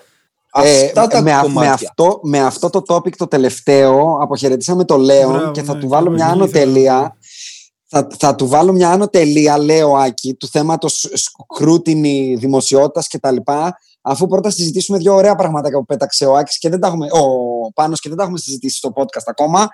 Το αθλητικό κομμάτι με το πρωτάθλημα με τους Portland και την επόμενη σεζόν με Knicks και Suns που θεωρώ ότι έχει πολύ ψωμάκι. Ας πούμε εγώ κάτι που δεν ήξερα καθόλου, που είναι πολύ μικρό ντεσού, αλλά μου αρέσει, είναι πόσο ε, συγκρίνανε τον Drexler με τον Jordan ακόμα το 92. Δηλαδή, εγώ στο μυαλό μου, γιατί ήμουν μικρός τότε, δεν ήξερα τώρα, δεν ε, πήγαινα και σε πολύ βάθος, απλά έβλεπα τη βιντεοκασέτα και το NBA Action. Δεν ήξερα ότι το NBA ακόμα τολμούσε να βάλει τον Drexler δίπλα στον Jordan. Και ότι όλο αυτό ε, ήταν. Είναι, είναι και το background λίγο με το Portland, τα draft ο οποίος, ο οποίος Drexler, συγγνώμη Δημήτρη που σε διακόπτω, ήταν μανιακός, μανιακά κυνήγησε την κουπά, έτσι. Δηλαδή και μετά στο Houston το, το ήθελε πολύ. Και ευτυχώς που δεν, είναι κάποιος που, δεν είναι κάποιος pushover, μέλος της Dream Team, παιχταράς, αλλά δεν ήταν στο ίδιο επίπεδο με τον Jordan. Δηλαδή ήταν τουλάχιστον μια σκάλα πιο κάτω, θεωρώ, μπασχετικά. Κι όμως ναι, ο MJ ο, με πολύ κακό κούρεμα, να το ε, προσθέσω έτσι. Με πολύ κακό κούρεμα. Παλιό αυτή, κούρεμα, θα το πω εγώ. Ναι, παλιό. Δεν παλιό, ξέρω γιατί παλιό. έκανα αυτό. Έτσι, μια πινελιά έβαλα. ναι. πάνω, πάνω μου θύμιζε πάντα λίγο Απόλο Κρίντο ο Κλάιντ Drexler, ειδικά στα νιάτα του. Ναι, το οποίο ναι, που έπαιξε ναι, Απόλο Κρίντο. Χαμηλός λαιμός με ψηλούς φαρδείς ε, ώμου. δεν έχει άδικο. και ο λόγος που ουσιαστικά το πρώτο ήταν παιδιά δεν τράφταρε τον Τζόρνταν. Ε, και πήρε ναι, το άλλο το, το, το χτυκιό. Το χτυκιό με το ένα πόδι τον Καημενούλη. Δηλαδή, εντάξει, το άλλο φοβερό από εκείνους τους τελικούς είναι ότι πάλι δεν ήξερα ότι το ρεκόρ που είχε. ήξερα ότι είχε σπάσει ένα ρεκόρ με τα τρίποντα ο Τζόρνταν, αλλά δεν ήξερα ότι το προηγούμενο ρεκόρ ήταν τέσσερα τρίποντα σε ένα ημίχρονο. Που δείχνει πόσο απίστευτα έχει αλλάξει το μπάσκετ μέσα σε 18 χρόνια. Τέσσερα ναι. τρίποντα μπορεί να μπουν σε τέσσερις κατοχές πλέον. Εγώ δηλαδή, ήθελα... είναι πολύ εύκολο. Δυστυχώς, για μένα δυστυχώς. Για μένα δυστυχώς. Ή Έλα, πες, κύριε πες και θα το πω μετά γιατί είναι Όχι, πιο ήθελα να πω ότι μαζί με αυτό το, την επίδοση του σε εκείνο το ημίχρονο, πάλι πόσο έχουν αλλάξει καιροί, τελειώνει το ημίχρονο με 35 πόντους. Δεν νομίζω ότι θα δούμε στα χρόνια που ζούμε 35 πόντους σε ημίχρονο τελικών. δεν, δεν νομίζω ότι γίνεται. Ναι, ναι. Συγγνώμη, Άκη, πολύ, πολύ γρήγορα. Τελικά το Σραγκ το έκανε στο Magic Johnson. Έχουμε όλοι Έτσι, καταλάβει αυτό. Εγώ αυτό έχω καταλάβει, ναι. Ναι, έχουν ναι. υπάρξει, έχουν τον υπάρξει αν, θυμάσαι, αν θυμάσαι Δημήτρη, έχουν υπάρξει, έχει υπάρξει κι άλλη μια ε, μαρτυρία για αυτό το σράγκ από τον Έντι Τζόνσον, το θυμάσαι, που είχε πει ότι ήμασταν όλοι μαζί και παίζαμε χαρτιά. Αλλά ναι. ο Έντι Τζόνσον, ε, ε, ο Έντι Τζόνσον έδωσε την ερμηνεία ότι κοίταγε το Magic, αλλά για τα χαρτιά. Μάλιστα. Όχι για αυτό που λέει στο ντοκιμαντέρ. okay. Δεν ξέρω μήπως δεν το λέει στο ντοκιμαντέρ ότι είχε να κάνει με τα χαρτιά. ναι, ναι. Για το όλο για υπόλοιπο θέμα που δεν έχουμε ακουμπήσει ακόμα περί τζόγου και τα λοιπά. Και ίσως δεν ήθελε να το πει από κάμερας ότι ωραία, ωραία, είχαμε, το προηγούμενο βράδυ είχαμε πει με τον Έντι και το Magic κάποια λόγια στο τραπέζι πάνω.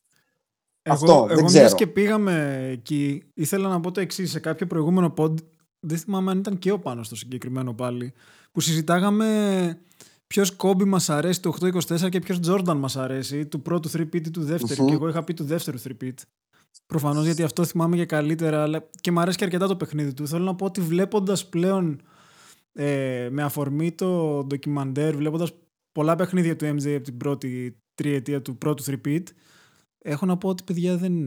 Είναι τρομακτικό αυτό το θέαμα. Δηλαδή το παίρνω 100% πίσω ότι το peak του ήταν αυτή η τριετία σίγουρα. Δηλαδή είναι ο τύπος. Το πόσο ανώτερος είναι. Είναι τρομα... Ε, επειδή είπε για τον Drexler. Ναι. Δηλαδή δεν καταλαβαίνω πώς μπαίναν καν στην ίδια κουβέντα. Ο ένας δεν είχε καν σουτ, ο άλλος ήταν στο, στο πραγματικό peak του. Δηλαδή δεν. Ναι. Έλα, καλημέρα, θέλω να βάλω 50. Τι έγινε; ε, υπάρχει ένα comment, νομίζω ο Πίπεν το κάνει, που, ο Πίπεν το κάνει, διορθώστε με, που λέει ότι ο Τζόρνταν έφτασε μετά από κάποιο σημείο σε ένα επίπεδο που δεν έπαιζε Ναι, Παίζαμε. λέει- BJ Armstrong. Ναι, BJ σωστά, Armstrong. σωστά. ναι, σωστά. λέει, BJ Armstrong. αφού πήραν το πρωτάθλημα την επόμενη σεζόν ήταν σε ένα άλλο level ας πούμε. Ναι, ότι εμείς Κατάλαβε παίζαμε και πόσο αυτός ερχόταν καλός και είναι. κέρδιζε. Ναι. Έτσι. Είχε μάθει τον τρόπο να κερδίζει και απλά καθοδηγούσε τους άλλους. Και πάλι σε σχέση με αυτό για να συγκρίνουμε πάλι δύο τριετίες άκουσα το τελευταίο pod του Simmons, δεν ξέρω αν το ακούσατε. Μμμ. Που λέει Εγώ κατά δεν το πόσο, άκουσα, μόνο. κατά πόσο Όχι, είναι overrated η ομάδα του 96 που έκανε το 72-10. Και Μμμ. αν, ε, αν οι Bulls του, ή του πρώτου ή του δεύτερου πρωταθλήματος είναι καλύτερη από αυτή την ομάδα. Το οποίο είχε πολύ ενδιαφέρον, γιατί εγώ- για μένα πάντα αυτή η ομάδα του 72-10 ήταν η καλύτερη ομάδα όλων των εποχών. Ο Σίμονς λέει ότι το, Κοίτα. το NBA εκείνη την περίοδο ήταν αρκετά αποδυναμωμένο. Και άρχισε να Εγώ συγκρίνει- δεν θα την ορίσω, Άκη, ως καλύτερη λόγω ρεκόρ. Θα, τη συγκρι... θα την ορίσω λόγω ε, καλύτερη σε σχέση με αυτά που λέγαμε την προηγούμενη φορά στο προηγούμενο podcast, ότι λάνσαρε την πρώτη positionless πεντάδα. Ναι. Δηλαδή η πεντάδα Ρον Χάρπερ, Τζόρνταν Ναι. Πίπεν, Όλα stretch. Φανταστικό. και Ρόντμαν. Όλοι όλα. αυτό το, Ε, αυτό το δεν είπανε, νομίζω, ότι την έκανε δεν νομίζω πολύ Άκη, ότι ξεχωριστή. μπορεί να χάσει. Λέει ότι την έκανε πολύ ξεχωριστή η άμυνά της, αλλά κατά τα άλλα οι, οι παλιότερες ομάδες των Bulls είχαν μεγαλύτερο βάθος. Δηλαδή, αν σκεφτείς πραγματικά. Οκ, οι άνθρωποι πιθανό, ξεκι- πιθανό. ξεκινούσαν με το Longley center. Ναι. Ε, Πιθανό, ναι, ναι. Και ο, και ο MJ και ο Pippen ήταν προς τα τελειώματα. Της, δηλα- ο Pippen ήταν γύρω στα Ναι. 30. Ο MJ ναι, ήταν αλλά δεν, πα- 35. δεν πάβει ο Χόρας Γκραντ να είναι Ρόντμαν, ο Ναι, πρόσεξε. Κάρτραιτ να είναι Άκουσα και, Κούκοτς τον και, Barkley ο που το- Χάρπερ να είναι άκουσα BJ και το- Armstrong. Άκουσα και τον Barkley που το είπε, νομίζω, στο Get Up, που είναι ο Jalen με τον πώς Ναι, το ναι, ναι. Ρο Greeny. Τέλος πάντων. Ναι, έλεγε δεν ότι τον θεωρούσε θυμάμαι τώρα ότι, και εδώ ότι ο πάμε. Horace Grant θεωρεί ότι είναι καλύτερος παίκτης από τον Rodman. Σαν, σαν Παίχτης του- μπασκετμπολίστας ναι, σαν είναι μπασκετμπολίστας. καλύτερος, δεν το συζητάμε. Ναι. Δεν το Έκανε συζητάμε. και άλλα είναι πράγματα, ναι. καλύτερος. Έκανε και άλλα Ναι, πράγματα. σίγουρα. Ότι ο ένας ήταν, είχε αφοσιωθεί στην άμυνα και στο rebound, ενώ ο Rodman ήταν, έκανε και άλλα πράγματα στο γήπεδο. Δεν το συζητάμε. Ότι σαν, μπα- δηλαδή, αν έπρεπε να πάρεις έναν σε μια ομάδα, χωρίς να ξέρεις τους παίχτε του, ο καλύτερος μπασκετμπολίστας είναι ο Χωρά Γκραντ. Αλλά σε εκείνη την ομάδα νομίζω Ε, ότι Στο timing όμως ε, διαφορετικά. κάνανε όλα τα γρανάζια κλικ καταπληκτικά ο ένας με τον άλλον. Δηλαδή, Ακριβώς, και σουτέρ έχουν- ακριβώς. Και σουτέρ έχουν και δύο playmaker. Έχουν δηλαδή τον Άξι τον Κούκοτ και τον Μπίπεν. Δύο playmaker πάνω από δύο μέτρα. Ποιος θα τους, δηλαδή δεν νομίζω ότι βγαίνουν τα, τα, τα κουκιά. Δηλαδή σκέψου ότι στην ομάδα της πρώτης τριετίας ποιος μαρκάρει τον Μπίπεν; Τον Κούκοτς. Γιατί ο Πίπεν μαρκάρει τον Μπίπεν. Εγώ ο Τζόρνταν απλά μαρκάρει το τον λέω Τζόρνταν. πιο πολύ για να δώσω και το argument το οποίο Ναι. δεν σας κρύβω ότι και εμένα με έχει προβληματίσει πολλές φορές το τι αντιπάλους είχε βρει ο Τζόρνταν στην πορεία του για έξι κούπες. Γιατί ο Σίμονς Εγώ θα ισχυρίζεται πω ότι, ότι- στο δεύτερο 3 το, το NBA είναι, Δεν- είναι αρκετά χαμηλό το επίπεδο. Χαμηλό; Ναι. Εγώ θα το πήγαινα ανάποδα. Όχι, και προσωπικά. εγώ διαφωνώ, δια- και εγώ συμφωνώ με θα τον έλεγα- Ιάσονα.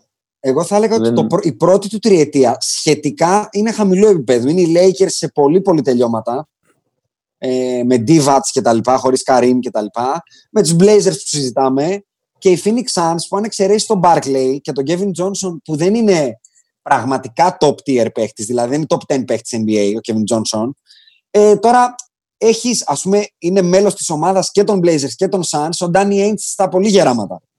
Ενώ τη δεύτερη φουρνιά πετυχαίνει Sonics κατά σηκωμένους και Αυτά ήταν. πετυχαίνει Utah Jazz. Ε. Εντάξει, κάτσε. Κα- Η οποία ε, έχει Karl περάσει από Malone, Ro- John η οποία έχει Stockton. περάσει από Rockets, έτσι. Δεν έχει περάσει από καμία τυχαία ομάδα. Η Jazz Ακριβώς. έχει περάσει στους Ό, Rockets. Και όχι έχει Ναι, περάσει ναι, από τους Rockets και πετυχαίνει και Pacers. Ναι. Με Reggie Miller πάλι με σηκωμένο χειρόφρενο. Η τελική δηλαδή, του είναι... Συγγνώμη. Θεωρώ ότι και όλα στο ντοκιμαντέρ τώρα τα επεισόδια τα τέσσερα που έρχονται έχουν πάρα πολύ ψωμάκι μπασκετικό. Πάντως, Είναι το δεύτερο τριπίδι Για- ουσιαστικά. στο πρώτο, στην πρώτη κούπα του MJ, ε, για να σας πω ότι Ναι. τα All NBA teams του 90-91 είναι first team Barkley, Malone, Robinson, Jordan, Magic. Δεύτερη, Malin, Wilkins, Ewing, Drexler, Kevin Johnson. Τρίτη, Μμμ. Bernard King, Worthy, Olajuwon, Dumar, Stockton. Δηλαδή, Αυ- Εντάξει. είναι αυτό, αν, αν τους ακούσεις αυτούς που λες, έχεις πάρα πολύ κόσμο περασμένης δεκαετίας μέσα. Δηλαδή ο Ντομινίκ τρία χρόνια από τότε πήγε στο Παναθηναϊκό. Δηλαδή είναι Σύμφωνοι. ψηλοτελειωμένος ο Ντομινίκ το 90. Και είναι ε, All NBA ή ο Kevin Johnson. Ενώ αν πας στην All NBA του 97, ε, δεν κοροϊδεύει. Δεν ήταν ο Σακίλα, αν θυμάμαι καλά. Τρίτη, Τις διαβάζαμε την third άλλη φορά. team 95-96 που είναι η χρονιά που γύρισε ο MJ είναι Μμμ. ο Τζουάν Χάουαρτ. 13. Και ο Το Mitchell θυμάμαι Richmond. αυτό, το είχαμε πει. Το είχαμε πει, το είχαμε πει Ήταν Αλλά πολύ ψηλά ο Χάουαρντ, παιδιά. Τότε Ήταν και πολύ σαν, ψηλά. ε, Εκείνη τη σεζόν έχει κάνει φοβερή σεζόν. Εγώ απλά λέω. Ναι, έχει κάνει μήπως φοβερή ο- σεζόν και τεράστιο μήπως συμβόλαιο. Ο Ζωάν είναι ψηλά επειδή το NBA είναι γενικά πιο χαμηλά. Μήπως έχει Για κάποια διάβασέ βάση μου αυτό την που All λέει ο First Bill. και Second όμως. Για πες μου την All First Έχει, και Second. έχει, έχει, Η έχει first πράγμα. Είναι, η first είναι Scotty, Carl Malone, Robinson, Jordan and Fernie Hardaway. Στο πικ, ε, ακόμα όλοι. Ναι, ναι. Δεν το συζητώ. Και η δεύτερη; Και η δεύτερη είναι Grant Hill, Kemp, Olazon, Gary Payton, John Stockton. Ε, Σοβαρές ομάδες. κατάλαβες, Είχε- εννοεί- Είχε, Σοβαρά είχε, είχε, σοβαρά. πα- είχε πράγμα. Και σου λέω, δεν είναι για μένα κιόλας, ξέρεις τι, δεν είναι τόσο πολύ οι αντίπαλοι. Είναι αυτό, το, ο Πάνος δεν ήταν εδώ που το είπα πριν. Το ότι ο Τζόρνταν με τον Μπίπεν συζητάνε στην Dream Team του 92 πόσο οι αντίπαλοι τους δεν ξέρουν ομαδικό μπάσκετ και μπάσκετ προπόνησης και text win περικό και δεν έχουν personal trainers κτλ. Σε σχέση με το τι βρήκε ο Τζόρνταν όταν ξαναγύρισε, που όλοι έχουν πάει πλέον σε αυτό το επίπεδο, είναι Ακριβώς. αυτομάτως α, ε, είναι αυταπόδεικτο ότι το επίπεδο έχει ανέβει. Όχι τόσο αυστηρά ατομικά, αλλά συνολικά. Ναι, δηλαδή εντάξει, κοίτα, εμένα- υπάρχει περισσότερο Και ομαδικά, μπάσκετ. και Πάντα- ομαδικά, ναι, πάντα Η ακριβώς. άποψή μου είναι ότι από το Τα σώματα παρελθόν ήταν καλύτερα πολύ όταν σε γύρισε. ατομικό επίπεδο οι Των αντιπάλων. παίκτες έχουν βελτιωθεί στο χρόνο. Δηλαδή και σήμερα θεωρώ ότι οι παίκτες τεχνικά είναι, και αθλητικά είναι τρο- τρομακτικά καλύτεροι από το μέσο NBA player του. Ναι. των nine- Και έτσι θα περιμέναμε, έτσι. Υπάρχει εξέλιξη. Δεν, είναι, δεν Σωστό, πάμε πίσω, όχι, μπροστά σωστά πάμε. γίνεται, σωστά γίνεται. Απλά έχει ενδιαφέρον να το ακούσετε κι εσείς. Γιατί έχει κάποια texts τα οποία... Θα τα ακούσω, πιστεύω. σίγουρα θα τα ακούσω. Γιατί ο Εντάξει. Σίμον, ακόμα και να διαφωνώ, πάντα με πείθει. Ακόμα και να εκνευρίζομαι, λέω έχει δίκιο. Ναι, εντάξει, Πάμε έβαλε μέσα παρακάτω. ότι το, η ομάδα των Celtics το 86 θα κέρδιζε την ομάδα των Bulls το 90. Εντάξει, εντάξει, αυτό το λέει Εντάξει, πάντα. αυτό το Εντάξει, ο περιμένουμε, άνθρωπος ναι. είναι Celtics 13, άστο, εντάξει. Ένα Ε, πολύ κάτι γρήγορο άλλο; στοιχείο για Πάμε, το πάμε, 92. Ε, οι Bulls στο, στο έκτο παιχνίδι γυρνάνε από μείον 17, έτσι, με πεντάδα που δεν έχει Jordan μέσα. Έχει BJ, έχει Scotty Williams, έχει Stacy King και τον κύριο Hansen που βάζει κάτι τρίποντα. Έτσι. Αυτό που αξίζει να, να πούμε στους φίλους που μας ακούνε είναι ότι οι Bulls σηκώνουν το κύπελο στα αποδητήρια και όσοι είναι μέσα στο Old Chicago Stadium δεν το έχουν δει live αυτό. Γιατί όπως λέει ο Bob Κώστας, δεν υπήρχε replay δυνατότητα. και μπαίνει ο, Τρομερά πράγματα. και μπαίνει νομίζω ένας τύπος στο Vice President και λέει στο Phil, ο κόσμος περιμένει, πρέπει να βγούμε έξω. Και σφυράει ο Phil στην ομάδα, τι ξέρεις, παιδιά, πάμε έξω. Φαντάσου Τότε πώς γίνεται έχουν αλλάξει καιροί ένας έτσι. απίστευτος Φαντάσου. χαμός για το 92. Φαντάσου πώς έχουν αλλάξει καιροί. Είναι τα ίδια αποδητήρια που ο Κράουσε από τότε οριόταν ότι it's a great team, but it's Εκεί all που of μιλάγε the για το organization organization. κτλ. Μπράβο. Ναι, ναι. Αυτό, αυτό. Εκεί- Το είχε πολύ, το είχε Εκεί- πολύ εκεί μέσα το του ο έχασε το καημένο πράγμα, εργαμό. Εκεί το έχασες. Το είχε Τα- μέσα του άνθρωπος. Να πούμε. Ναι, είχε πολλά μέσα του αυτός. Ε, Ταλαντούχος, αλλά πολλά θέματα. Αυτό το παιδί, ναι, θα Το μπορούσε παιδί, ίσως... μου αρέσει αυτό. Μου αρέσει. Ναι, Ε, θα μπορούσε με βοήθεια κάποιου ειδικού να έχει πιο καθαρό μυαλό, γιατί είχε πάρα πολύ ταλέντο. Πάρα πολύ ταλέντο. Σίγουρα έχει Και- πάρα πολύ α- ταλέντο. Έλα. Ε, πες, Ιάσονα, συγγνώμη. Ε, Για- ήθελα- θέλω ήθελα να, πω- μας πάω στην σημειώσω επόμενη κάτι. σεζόν του 93 πλέον που είναι το, το, το Knicks σε θέμα και οι Suns και τα λοιπά και ο Barkley και όλα αυτά. Πριν από όλα αυτά υπάρχουν δύο πολύ ωραία θέματα και σκηνές που θέλω να αναφέρω.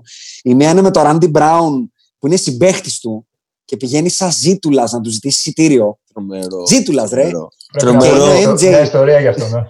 Και είναι ο Τρομερό. MJ που του λέει ο άλλος: Δεν με νοιάζει, δώσε μου και εισιτήριο με το Δίπλα Θεό από στα το Θεό, αποδητήρια. ναι. Δεν με νοιάζει που θα κάτσουν, ναι. Και του γυρνάει μεταξύ σοβαρού και αστείου και παύλα σοβαρού ο Τζόρνταν και του λέει: Μόλις σου έδωσε ένα ο Θεός.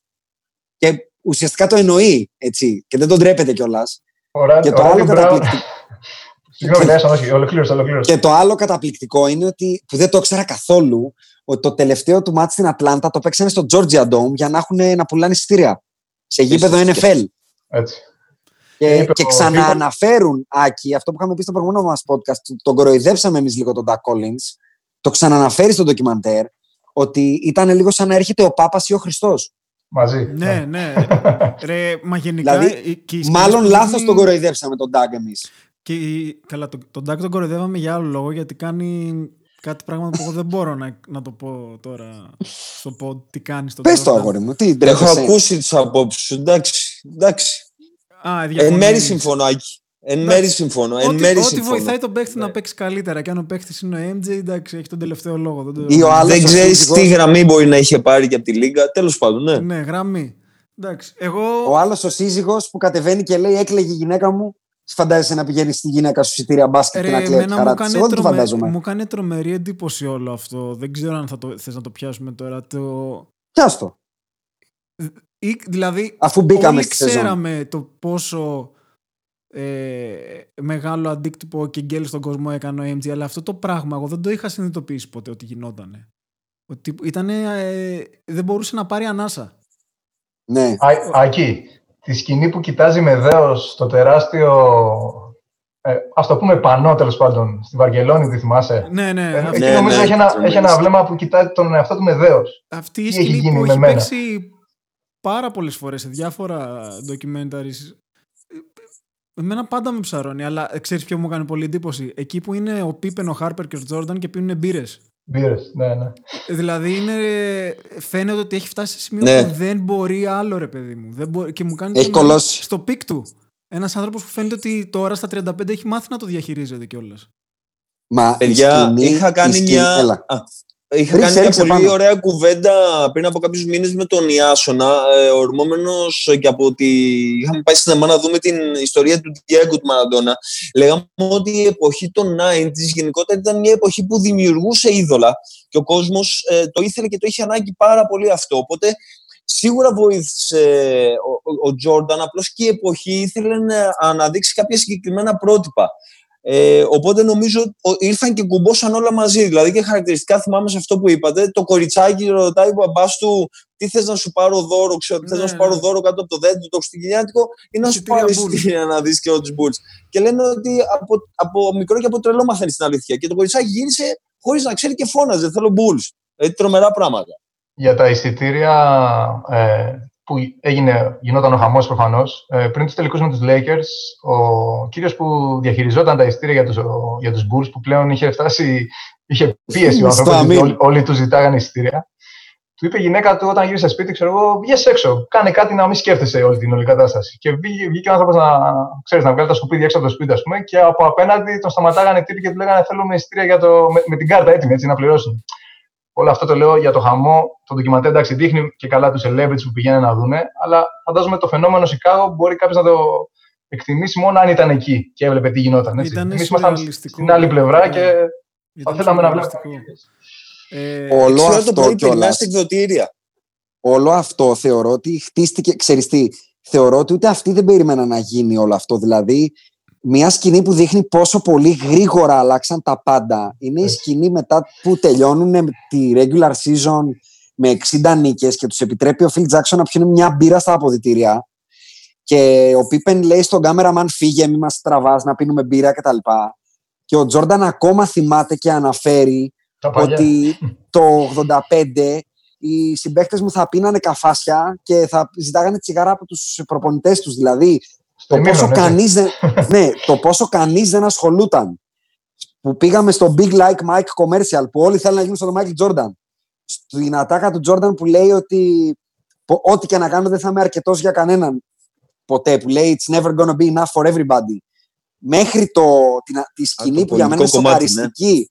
Είναι σοκαριστική η σκηνή και μου θύμισε λίγο, όχι αθλητές, γιατί δεν έχουμε ξαναδεί αθλητές έτσι, αλλά μου θύμισε λίγο τους rockstar που το ρίχνουν στα ναρκωτικά και γίνονται λίγο alienated και χάνουμε πολλούς rockstar μικρούς γιατί δεν μπορούν να διαχειριστούν όλο αυτό το celebrity. Σε πολλά ναι. ντοκιμαντέρ το έχουμε δει. Η σκηνή της μοναξιάς του το 98 στο δωμάτιο του ξενοδοχείου του, που είναι στον ναι. καναπέ, που είναι στον καναπέ το 98 και παρά τα όσα λέμε ότι ο Κράουσε τους έδιωξε κτλ. Ο ίδιος λέει την ατάκα και την έχω σημειώσει αυτή να τη διαβάσω στα αγγλικά για να μην τη μεταφράσω και χάσει αξία που λέει I'm ready for getting out of this life. You know when you get to that point and I am there with no reservations. I am there. Δηλαδή, πιστεύω ότι σηκώνονταν το πρωί και είναι αυτό που λέμε δεν γούσταρε να πάει στη δουλειά του. Και ασίστα από αυτό που λες, το 1993, μέσα στη δίνη του Εσκουίνας και όλα τα υπόλοιπα τέλος πάντων, ναι, ναι, ο, ναι. ο Magic κάνει τη δήλωση ότι όπως αν συνεχίσετε έτσι από ναι. πλευράς media, θα τον διώξετε από το παιχνίδι. Δηλαδή οι σκέψεις υπήρχαν και νωρίτερα, έτσι, αν βγάλουμε όλα τα άλλα έξω. Το ίδιο το ντοκιμαντέρ σου δείχνει δύο φορές ότι η αποχώρηση του Τζόρνταν ουσιαστικά δεν έγινε ούτε για τα conspiracy theories, ούτε γιατί ο Κράουσε, ούτε γιατί κάτι κλάταρε ο άνθρωπος, παιδιά, κόλωσε. Απλά κόλωσε και ήταν ναι, από ναι. τους τυχερούς που δεν μπλέξανε με τα ναρκωτικά, με το αλκοόλ ή με ό,τι άλλο. Για να ξεφύγουν αυτό. Η σειρά του 93, όλοι... Παρακαλώ, όχι πάνω, πάνω, πάνω. πάνω. Όχι, όχι, όχι, πες, πες, Δημήτρη. Έλα ρε, μιλάτε. Ότι, ομα... ότι η ομάδα του 93 γενικά ήταν κουρασμένη από αυτά που βγαίνουν. Δηλαδή, έχουμε... Και ψυχολογικά, έχουν... ναι. Ναι, έχουν κάνει το Ναι, καλοκαίρι... Πολύ, πολύ κουρασμένοι. Είχαν τραυματισμούς και αναγράφεται ας πούμε, σε κάποια σημεία ότι ο Τζάξον έπρεπε να κάνει τα δικά του τερτύπια και κόλπα, αν θέλετε, για να τους κρατήσει το mentally πάνω. Ο Τζόρνταν είναι ένας τύπος που σκέφτεται διάφορες ιστορίες για, για να προκαλεί motivation στον εαυτό του. Συμπτωματικά είδα αυτή την ιστορία, έγινε publish σήμερα, με ένα τυπάκο από, τη, από την Ουάσιγκτον, το, το Λαμπράτφορντ Σμιθ, που και καλά είπε ότι έβαλε. Βρήκε, βρήκε κίνητρο βρή, από αυτό το τυπάκο. Ε. Ναι, όχι για το συγκεκριμένο, ότι ε, του έβαλε ξέρω, 37 πόντους. Είπε ο Τζόρνταν ε, στους δημοσιογράφους ότι μου είπε ότι είχα καλό παιχνίδι.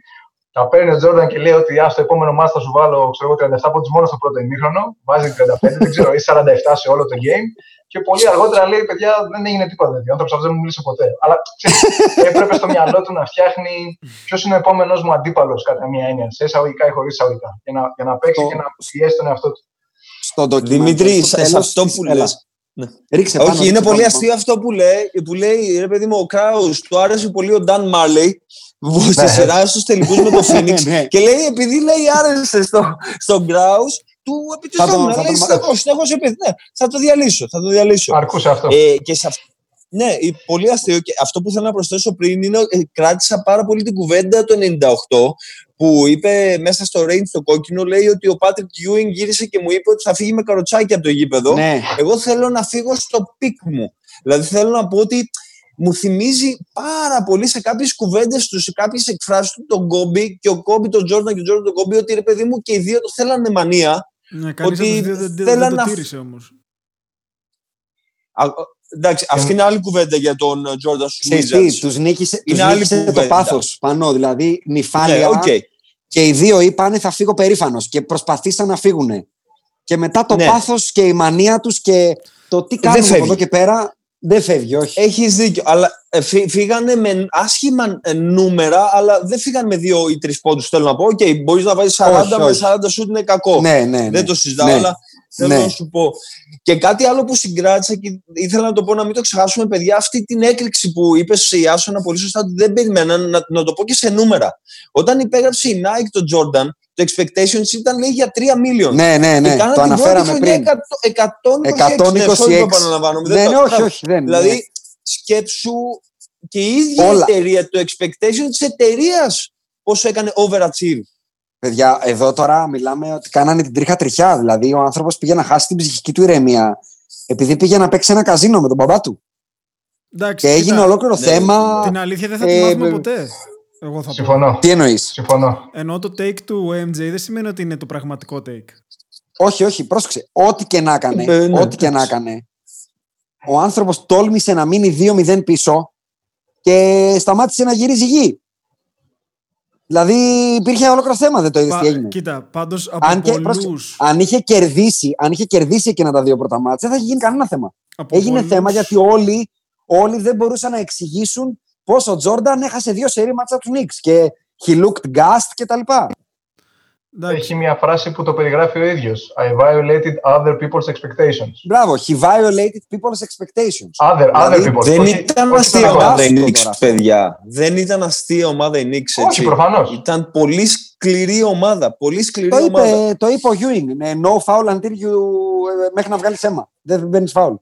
Ο Γιούιν έκανε και μια δήλωση μετά το 2-1 που είπε ότι δεν χρειάζεται να κερδίσουμε όλα τα μάτια στο Σικάγο. Και οι Bulls, Εντάξει, επειδή άμα τα γενικότερα κάνεις αυτά μυρίζανε, τώρα. επειδή οι Bulls μυρίζανε αίμα με κάτι τέτοια, έχοντας μάθει από Pistons, ε, καταλάβαν ότι. Α, Αυτό αν είναι είσαι σαν να έτσι- ρίξει τον Καρχαρία αίμα. Έτσι ακριβώς. Αυτό. αυτό. Δημήτρη, θυμάμαι Παρακαλώ. στο, στο ντοκιμαντέρ μία φάση που πάει να περάσει από το down screen ο, ο Jordan για να βγει ψηλά στο, για να σουτάρει ή να κάνει τον drive του και τρώει ένα τρομερό screen από τον Oakley και τον ρίχνει κάτω. δηλαδή ναι, είναι, πολύ είναι αντρικό. χαρακτηριστική σκηνή, ναι, είναι χαρακτηριστική σκηνή της σειράς. Ή ο Starks, το πιο θολό βλέμμα. Ναι, ο ναι. Τζον Στάρξ που εκείνη την εποχή ε, ε, πόσο μίλαγε στον Τζόρνταν, πόσο προσπαθούσε να του χαλάσει και το μυαλό, έτσι. Βασικά, Ε, ο πολύ Jordan- δύσκολη ο σειρά. Jordan Πολύ του δύσκολη χαλάει και το σειρά. μυαλό. Ναι. Εντάξει. Υπήρχε, Οκ, και, ναι. Υπήρχε και αντιπαλότητα από πλευράς Phil Jackson και Pat Riley, σύμφωνα με το βιβλίο, διότι είχαν μια Α, μην το πούμε έχθρα. Εντάξει, μια αντιπαλότητα. Ε, Εντάξει, είναι οι δύο διαφορετικές σχολές. Είναι και οι δύο διαφορετικές σχολές, Δημήτρη. Έτσι. Είναι ο ένας clean cut και πιο νεοϊορκέζικο στυλ, και ο άλλος είναι πιο Καλιφόρνια alternative, ας πούμε. Και κάτι που δεν έχουμε αναφέρει, μιας και πήγαμε στο gambling, είναι ότι εκτός από τον φανταστικό sniff brother με το μουλέτι που ξαναεμφανίζεται και κάνει το απόλυτο τζιφ του επεισοδίου με το ναι, σράγ ναι. του, δεν το συζητάμε εκεί, εντάξει. Ναι. Είναι ότι η Καλτήλα χοντρένει πάρα πολύ με αυτή τη φιγούρα που δεν την ήξερα, το Slim Bueller. Ναι, ναι, ναι. Μα, παιδιά, ο τύπος είναι φανταστικός έτσι. Είναι βγαλμένος από αλογομούρι υποδρόμου πολύ ζώρικου. Τρομερά δηλαδή, πράγματα. Αυτός δεν πρέπει να αστειευόταν. Πάντως, μιας και πήγε στο θέμα, στο θέμα του Τζόγου, η φάση που παίρνει τον Αμάντ για να κάνουν τη συνέντευξη και ο MJ εμφανίζεται με το χαλί. και του, και του είπα να τα βγάλει και του είπα να τα βγάλει. Είναι λες και πάρταρε όλο το προηγούμενο βράδυ δεν θέλω να εκφραστώ πως πάρταρε ο άνθρωπος. δηλαδή ναι. ε, ήταν φοβερή κόμμα. Δεν ξέρω πού υπάρχει αυτή γιατί θέλω να το βάλω στο κινητό μου screensaver αυτό το πράγμα. Ήταν αυτά τα γυαλάκια, ήταν κάπως. Αγί, όταν είσαι τόσο πολύ πιεσμένος ε, ψυχολογικά και από το περιβάλλον σου ε, και είσαι ξέρω 28-30 χρονών και έχεις όλη την πίεση του κόσμου, θες να παρτάρεις για να ξεφύγει το μυαλό και με αυτή τη λογική δηλαδή είτε το gambling είτε κάπου, κάπου πρέπει να ξεδώσει ο άνθρωπος. Δηλαδή, ε, μπορούμε νομίζω να τον καταλάβουμε σαν άνθρωποι, έτσι, ξεκάθαρα. Εγώ ακούω πάρα πολύ αυτό που είπε, ότι δεν έχω πρόβλημα τζόγου, έχω πρόβλημα ναι, competi- I have a competition problem. Αυτό πήγα να πω. Γιατί το έχει δείξει. Ο άνθρωπος έχασε ρε παιδιά στα κέρματα. Έχασε στα κέρματα και έκατσε στην καρέκλα σαν να έχει χάσει το πρωτάθλημα. Όχι μόνο. Από, τον, το... από τον Ξανθομπούρμπουρα. Και, και δεν, έχει το... θε, δεν έχει θέμα γιατί ο άνθρωπος στα στοιχήματα του μπορεί, μπορεί να τα πληρώσει προφανώς. Δηλαδή Έτσι. Ε, Όπως είπε, σωστά, όπως είπε σωστά, αυτοί που έχουν πρόβλημα τζόγου χρωστάνε στο κογλίφους. Εγώ δεν χρωστάω στο κογλίφους. Το, το, το ξημέρωσε το Magic στο ξενοδοχείο. Το ξημέρωσε δηλαδή, το Magic στο ξενοδοχείο. Ήθελα να παίξει άλλη μία. Σαν να το βλέπω. Είναι φοβερό να σκεφτείτε, το οποίο το έχουν επιβεβαιώσει όλοι οι δημοσιογράφοι της εποχής, ότι ο τύπος ή θα έπαιζε το πρωί γκολφ και το βράδυ θα πήγαινε να ρίξει 35 στους Knicks και 50, ή θα ξενυχτούσε μέχρι τις 5 το πρωί παίζοντας χαρτιά και θα πήγαινε και θα έριχνε 50 στους Knicks. Το οποίο εμένα μου φαίνεται αδιανόητο. Ναι, η, η, η, ενέργεια του ήταν. Ε, ήταν τρομερό. Τρομερή ε, φάση στο με... λεωφορείο που λέει ο Will Perdue με το Jad Bushler, δεν θυμάμαι ποιοι ήταν, εκεί ήταν η μικρή ταλιμά, τέλος πάντων μπροστά μπροστά κάθονταν και λέει πάει ο Τζόρνταν λέει. Με το ένα δολάριο. Λέει μπορώ να παίξω μαζί σας. Μπράβο. Ναι, με το μικρό τραπέζι. Ναι, μπορώ να παίξω μαζί σας. Του λέει τι θες να παίξεις, δηλαδή, αγόρι μου, εδώ είναι μικρό τραπέζι. Όχι, λέει θέλω να πω τα λεφτά σας. Είναι τρομερό έτσι. Ποια από εσάς το είδατε. Άρρωστος, μανιακός. Ποια από εσάς το είδατε βγήκε μέσα σε αυτές τις μέρες που έτσι έχει βγει στην επιφάνεια το θέμα του MJ με τον τζόγο. Το ένα στοίχημα που έβαλε λέει με τον Τζαμάλ Κρόφορντ την πρώτη του χρονιά που ήταν rookie ο Τζαμάλ. Με τη Mercedes και τη Ferrari λες. Με τη Mercedes. Ναι, ναι, πες το, πες το, πες το. Λέει, Για πες το. ήταν ένας Ιταλός παίκτης που είχε πάει για summer camp και ήταν στα καλοκαιρινά ρόστερ των ομάδων και είχε ξεκινήσει να κάνει προετοιμασία με το Σικάγο και για κάποιο φιλικό παιχνίδι. Τέλος πάντων, βρέθηκε ο, ο Τζαμάλ να σουτάρει μετά την προπόνηση και εμφανίζεται ο MJ και του λέει: Θες να παίξουμε ένα στοίχημα. Ο MJ στην Ουάσιγκτον τότε. Ναι. Στα τελειώματα. Θες να παίξουμε ναι, ναι. ένα στοίχημα τρίποντα. Ναι, λέει ο Τζαμάλ, ωραία. Το πρώτο το κερδίζει, βάζει 5-5 ο MJ, κερδίζει. Παίζουν το δεύτερο, του λέει: Θες να το κάνουμε έτσι πιο σοβαρό, να το κάνουμε double or nothing. Λέει ναι, OK, okay, πάμε. Κερδίζει ο Τζαμάλ. Λέει ωραία πλάκα έχει ως εδώ. Το κάνουμε λίγο πιο σοβαρό. Με τι αυτοκίνητο έχεις έρθει, του λέει. Του λέει ο Τζαμάλ, ε, έχω έρθει με, ξέρω εγώ, με μια Mercedes. Μια Mercedes, μια Mercedes. Ωραία, λέει, εγώ έχω έρθει με μια Ferrari. Άμα κερδίσω, μου τα δίνεις. Το σκέφτεται λιγάκι ο Τζαμάλ, λέει μέσα. Μέσα σουτάρουν, να βάζει 5-5 MJ. και αρχίζει και φωνάζει, λέει, μες στο γήπεδο να του φέρουν ένα κατσαβίδι για να του ξεβιδώσει τις πινακίδες και όντως πήρε τα μάξι και έφυγε. Είναι τρελός. Είναι μανιακός. Δεν άφησα τα παιδάκια στο κάμπ τότε να πάρουν τα παπούτσια να στοιχήσουν στο, στο χόρς.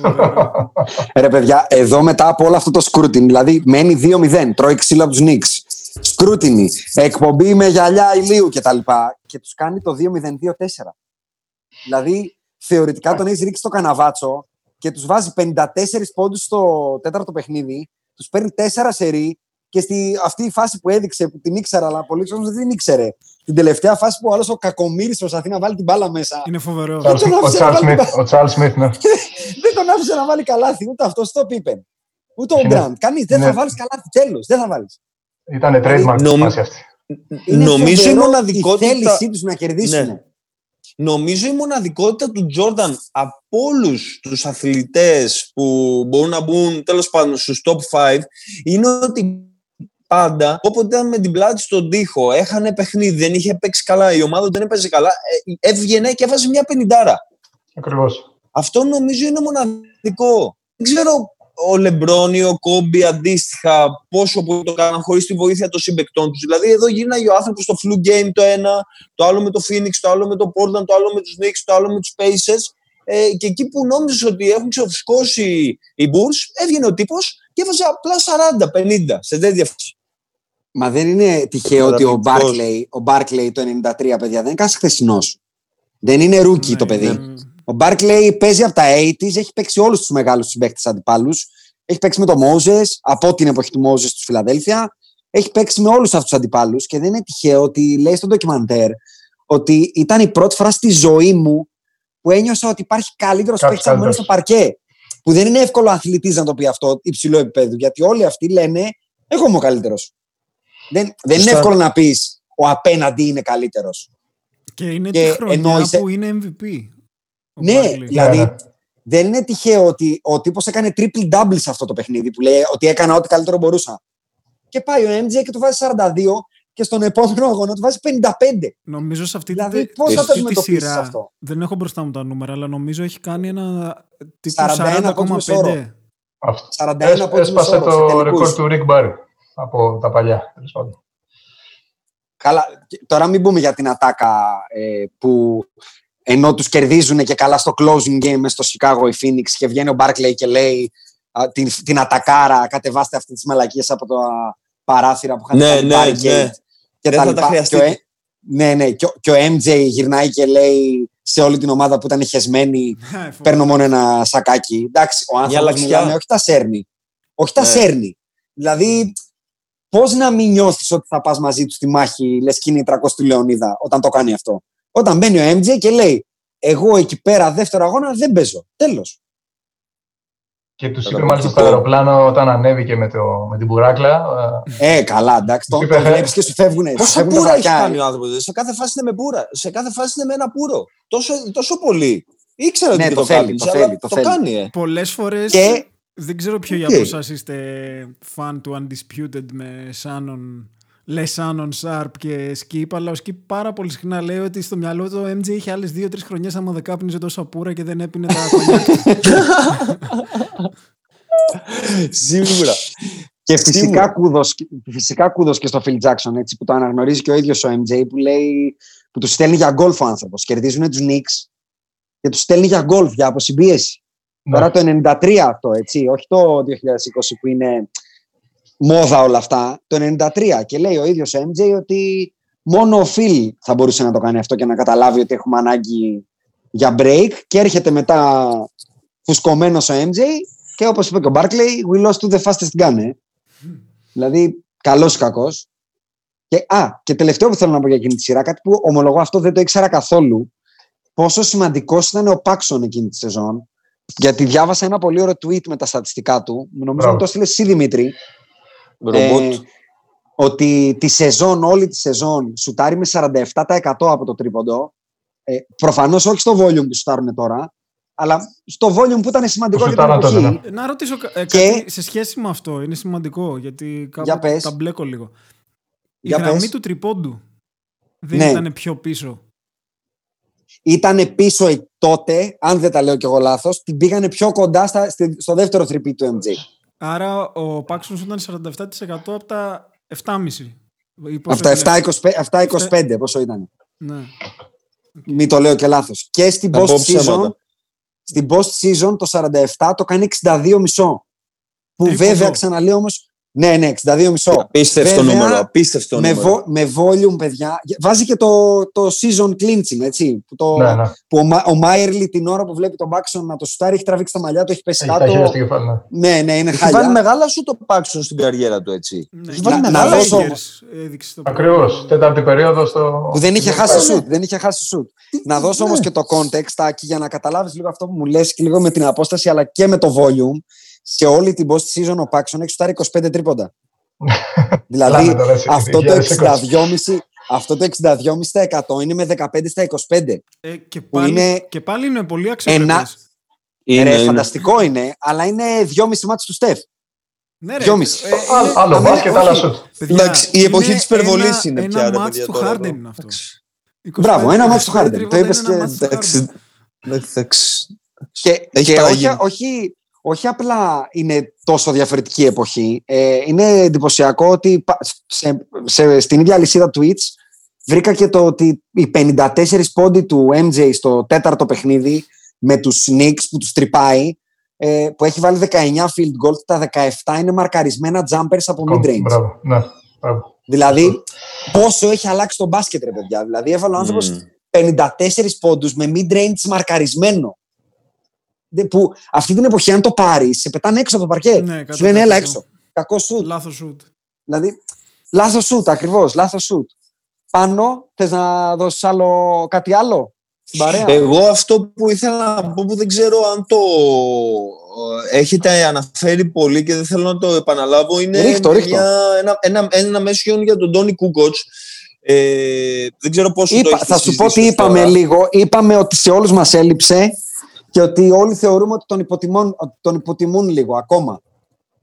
Δηλαδή και, Ε, και το, τώρα, ε, το τόσα χρόνια μεγαλείο μετά. του, ναι, θέλω να αναφερθώ στο μεγαλείο του όχι μόνο σαν μπασκεμπολίστα, αλλά και σαν προσωπικότητα, διότι ε, ο- εκείνη την εποχή οι Ευρωπαίοι ε, προφανώς δεν, δεν ε, είχαν τη δύναμη ε, που έχουν πλέον στη σύγχρονη εποχή και όχι μόνο πήγε ο τύπος, απλώς πήγε και ήταν οι συμπαίκτες του κόντρα σε αυτόν ε, και το έκανε, το, έ- το έκανε πάρα πάρα πολύ καλά. Ο- Αυτό ήθελα να αναφέρω ε, ότι ο, ο Τόνι ήταν μια ειδική περίπτωση και άθλη Ήταν του, αλλά και γαλοχημένος από τον πόλεμο και από την κατάσταση που υπήρχε τότε ε, με την Κροατία και τα λοιπά, αλλά βλέποντας και λίγο την εθνική Κροατίας, παιδιά, ε, είδα τη δύναμη που είχαν. Είχαν Κόμαζετς, ε, είχαν Ράτζα. τον Τίνο Ράτζα, τον Στόγια Βράκοβιτς, ε, ε, δεν ξέρω αν Είχαν ξέρετε, 30 ήταν στο και ο κεφάλι. Ντράζεν Πέτροβιτς, Βασικά παιδιά. όλους, εκ, όλους εκτός από τους Σέρβους. Όλο το υπόλοιπο κομμάτι ήταν εκεί. Ήταν ο Ντράζεν. το Ήταν και σέρβικο ο Ντράζεν ταλέντο. 52.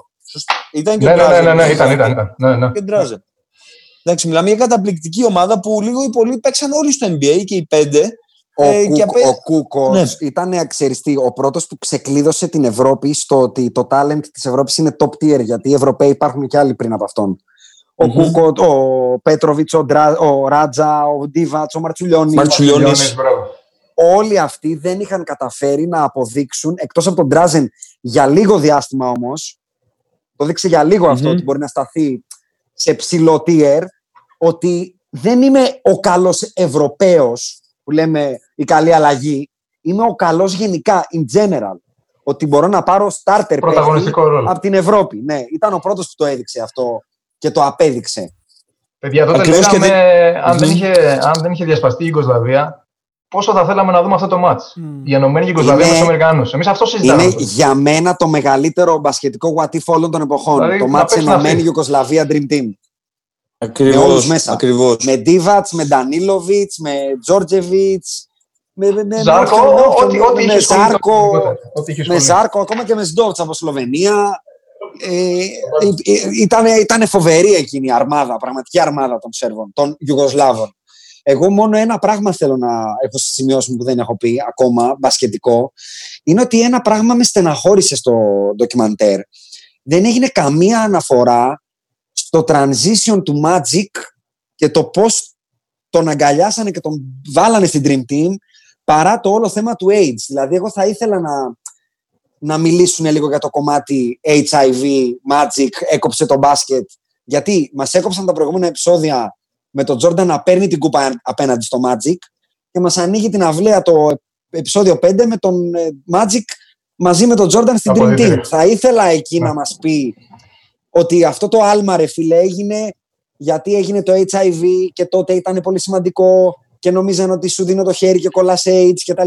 Για το awareness, για την ασθένεια αυτή. Ναι. ναι, δεν θα κρύψω ότι μου λείψε λίγο. Ίσως δεν θέλω να κουμπίσουν τόσο ευαίσθητο θέμα, θα πω εγώ. Να, να, μην επεκταθούν σε τόσο τζιζ ζήτημα. Γυρνάω λίγο πίσω το χρόνο, εντάξει, δείχνω και ηλικία, δεν πειράζει. Από τα πιο στενάχωρα εξώφυλλα του τριπώντου, εκείνη την Τρίτη, το Θεέ μου του 91 με Magic, που είχε το, όταν έκανες ναι. το, το break. Ήτανε, το ήτανε το πρώτο, πρώτο, πρώτο σοκ ε, της δικής ναι, ναι. μου πολύ, πολύ παιδική ζωής.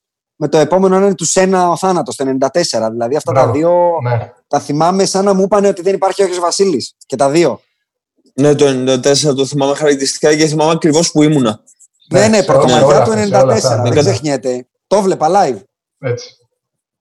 Ε, δεν ξέρω, έχετε κάτι άλλο να προσθέσετε ή θέλετε να το μαζέψουμε; Στους τελικούς του Ο Άκη είναι μαζί μας. Ο Άκη είναι μαζί μας. Συγγνώμη, συγγνώμη, ήθελα να τσεκάρω. Στους τελικούς του 93, ε, επειδή μάλλον κάνει link αυτό και με τα επόμενα επεισόδια, ε, είναι η τελευταία φορά που είναι όλη η οικογένεια Τζόρνταν μαζί στα αποδητήρια. Όλοι και μπαμπάς. Ε, δεν το ξέρω αυτό το τρίβια. Λοιπόν, αυτό είναι, είναι η τελευταία φορά που θα είναι όλοι μαζί. Μετά έχετε ένα δύσκολο ναι. καλοκαίρι. Θα τα δούμε μάλλον στα επόμενα. Λογικά στα επόμενα επεισόδια αυτά θα δούμε. Θα ε, νομίζω έρχεται, έρχεται, έρχεται, baseball στο επόμενο επεισόδιο. Baseball. ε, ο πατέρας. Αυτό, αυτό που φοβάμαι είναι το baseball. Δεν το θέλω καθόλου. Δεν θες να σου φάει λεπτά, ε. ε όχι, όχι, όχι. Δηλαδή, αυτά τα δύο επεισόδια ήταν φανταστικά.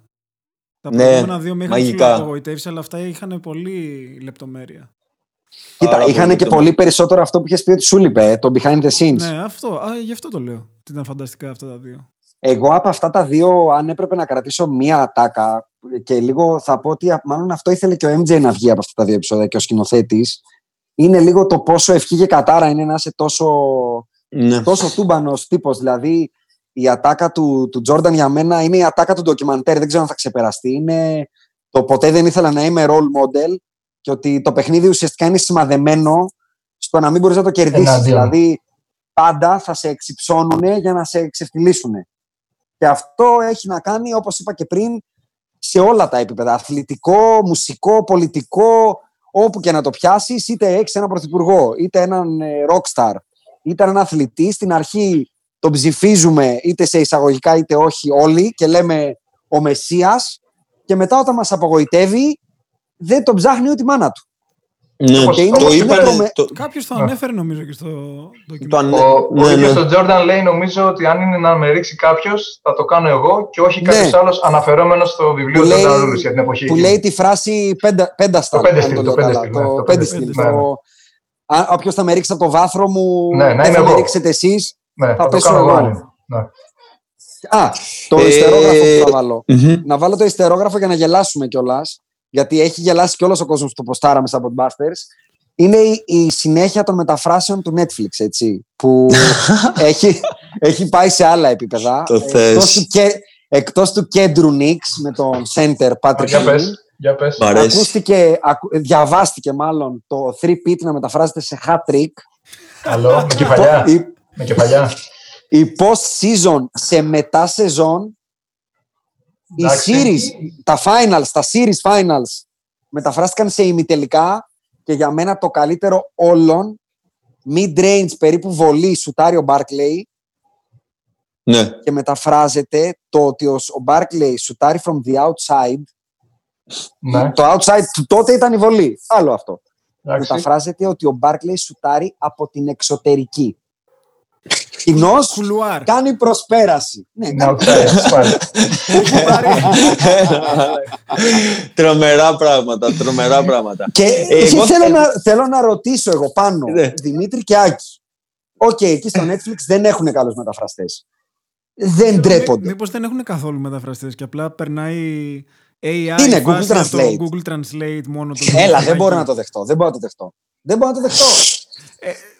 Ε, Κέντρο πολύ τραβηγμένο. Κέντρο πολύ τραβηγμένο. Αυτό είναι το αγαπημένο μου σίγουρα με το Σέντ. Ναι, και εμένα. Το λατρεύω το Σέντ. Το κέντρο Νίξ, ε. Ναι, ναι.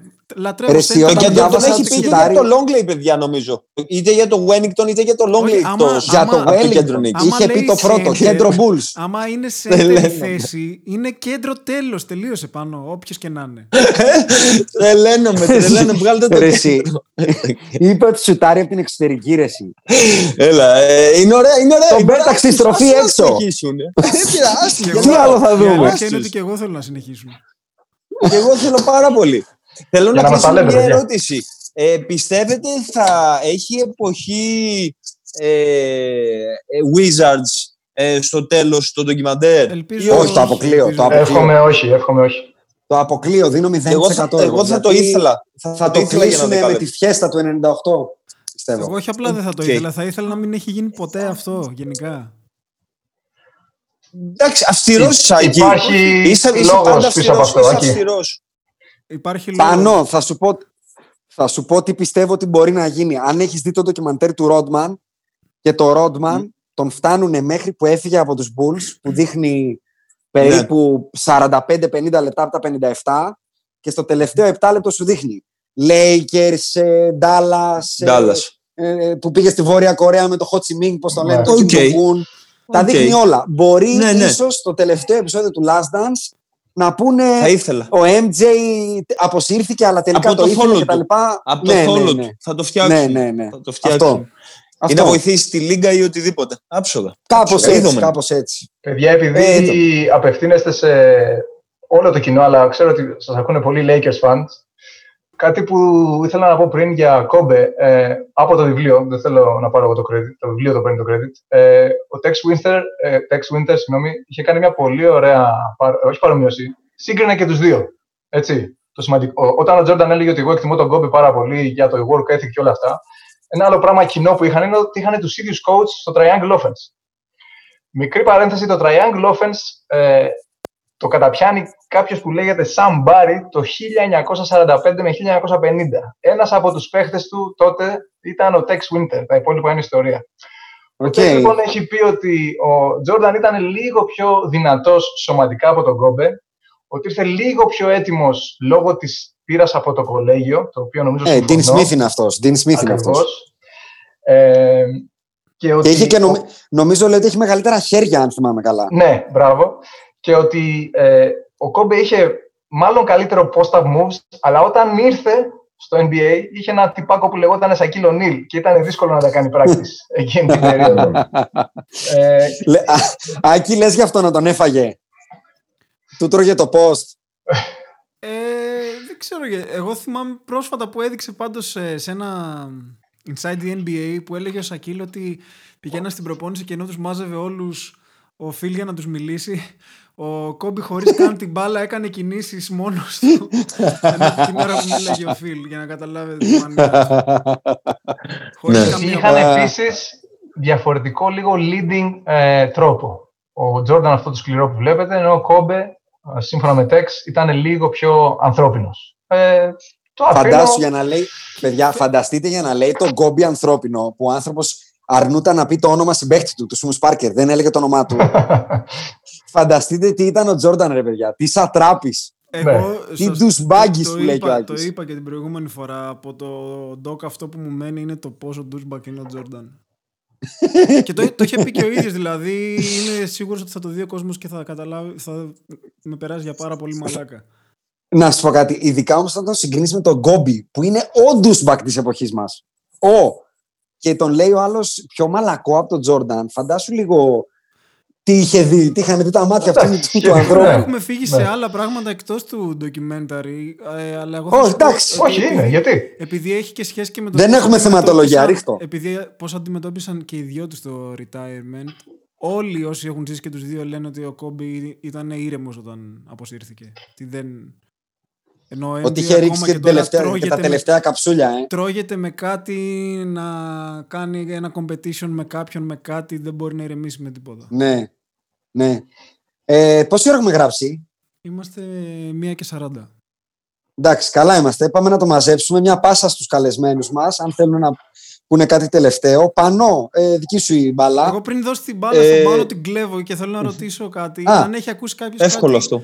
Για νέα updates σχετικά με τη σεζόν.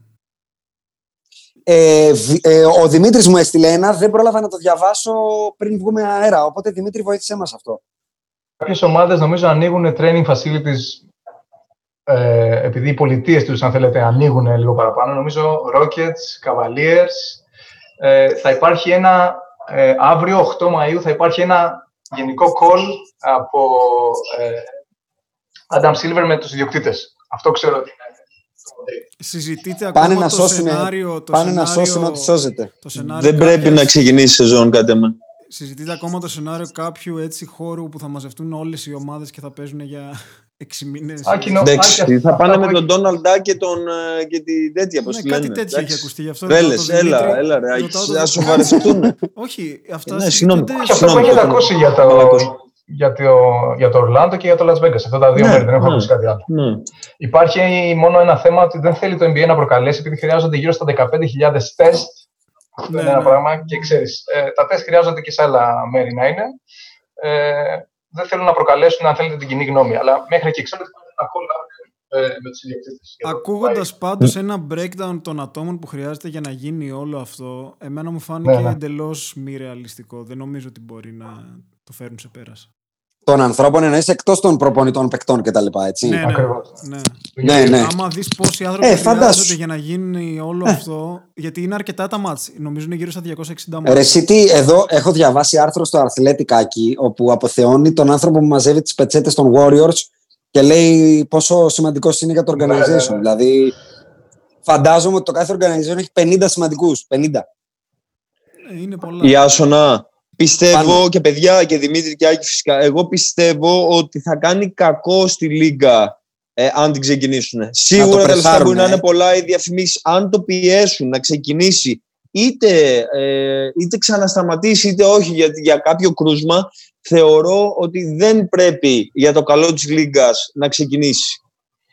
Πάντως, αν το καλοσκεφτείς, αν βγουν να παίξουν τώρα, ε, θα τους βλέπει όλος ο πλανήτης. Θα είναι το talk of the, of the world. Δεν υπάρχει τίποτα άλλο. Ναι, δεν υπάρχει τίποτα άλλο. Για να θέλουν ένα μήνα προετοιμασία οι αθλητές. Αυτό είναι πολύ σημαντικό. είναι πολύ σημαντικό. Φοβάμαι ότι θα δουν Γερμα... του τραυματισμούς. Η Γερμανία στην μπάλα ε, τους ξεκινάει 15, 15 Μαου να παίξουν. Τέλος πάντων. Για να δούμε. λοιπόν, πάνω κάτι επί του ντοκιμαντέρ τελευταίο, αν θες, και Δημήτρη, και το μαζέψαμε.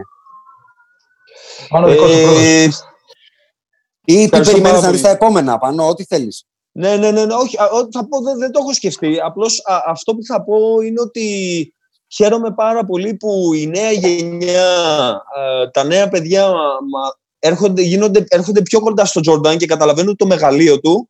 Ε, ένα είναι αυτό που με χαροποιεί πάρα πολύ και δεύτερον, ε, μ' αρέσει πάρα πολύ επίσης που είναι ομό και πολλές φορές σκληρό στο background ε, ότι βλέπουμε κάποια πράγματα τα οποία δεν, δεν τα είχαμε προσέξει πάρα πολύ από το μύθο ναι. του ε, όπως το τελευταίο ότι πόση πίεση πραγματικά δέχτηκε αυτός ο άνθρωπος και πώς έπρεπε να διαχειριστεί. Αυτό θα κρατήσω ε, και πάλι θα σας ευχαριστήσω πάρα πολύ εννοείται ε, η Άσονα, Άκη και Δημήτρη που με δεχτήκατε για να πω έτσι και τα δύο-τρία πραγματάκια μου. Δημήτρη, μπάλα δική σου και σένα. Ε, μία φράση, μια ατάκα που μου έμεινε είναι αυτή που είπαν ε, When Jordan eats pepperoni, the media burps για να περιγράψουμε το όλο σλόγκαν με τα media. Ήταν εκεί πέρα. Ε, και ένα summary take, αν θέλετε, για τη σχέση Jordan Krause, η οποία περιγράφεται πολύ ωραία στο, στο βιβλίο πάλι του, του Λαζέμπη. Είναι δύο άνθρωποι που τους έφερε η μοίρα μαζί, ο ένας δεν είχε κανένα insecurity, ο άλλος είχε πάρα πολλά. Ο ένας έψαχνε affection, ο Τζόρνταν, ο άλλος δεν είχε κανένα τρόπο να του το δώσει. Αυτό. Ευχαριστώ ε, πολύ τα, που είχατε... Πραγματικά, πραγματικά τα αντίθετα. Πραγματικά όμως. Και έπρεπε αυτοί οι άνθρωποι να μείνουν μαζί όλα αυτά τα χρόνια και άλλα πράγματα, ότι το τζίγκλαγε από την αρχή ο Κράουζ, αλλά τέλος πάντων νομίζω ναι, περιγράφεται ναι, ναι. πολύ ωραία αυτό το διαφορετικό που είχαν αυτοί οι δύο άνθρωποι. Ε, σας ευχαριστώ πάρα πολύ και εγώ. Ήταν το πρώτο μου έτσι live, ε, το χάρηκα πάρα πολύ. Να είστε καλά και να, να συνεχίσετε να κάνετε αυτό που κάνετε γιατί το κάνετε καλά. Εμείς να ευχαριστήσουμε και τους δύο, να ευχαριστήσουμε και τον Λέον που ήταν νωρίτερα ναι. μαζί μας. Ευχαριστούμε πάρα πολύ και όσους μας ακούτε και ελπίζουμε να σας άρεσε αυτό το input των φαν μας που είπαμε να, να τους φέρουμε αυτούς καλεσμένους αυτή τη φορά και στο επανειδήν. Ε, πείτε στους φίλους, μας, στους φίλους σας για εμάς, subscribe, like, follow και όλα αυτά που λένε όλα. όλοι οι Θα γίνουν influencers. όλα. Ναι, ναι, ναι. Ε, καλό βράδυ, γεια σας. Πολλά φιλιά. With the 13th pick in the 1996 NBA Draft, the Charlotte Hornets select Kobe Bryant from Lower Merion High School in Pennsylvania. Portland has three timeouts left. The Lakers have two. Bryant to shot.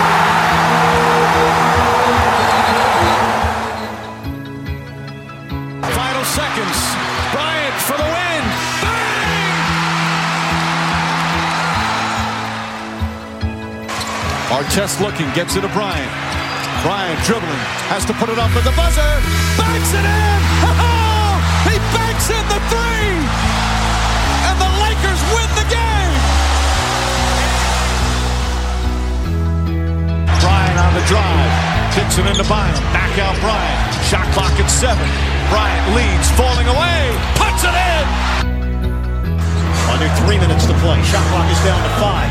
Bryant goes to work. Bryant the drive. Oh! Kobe Bryant on a rack attack. He can barely make it to the free throw line. The Lakers down by two, and they want him and need him at the free throw line. Got it. The Lakers down one. Will Kobe give them one last gamer? Bryant on the move with the jumper. He got it! Oh, my! 58 points! And the Lakers lead! What can I say? Mamba out.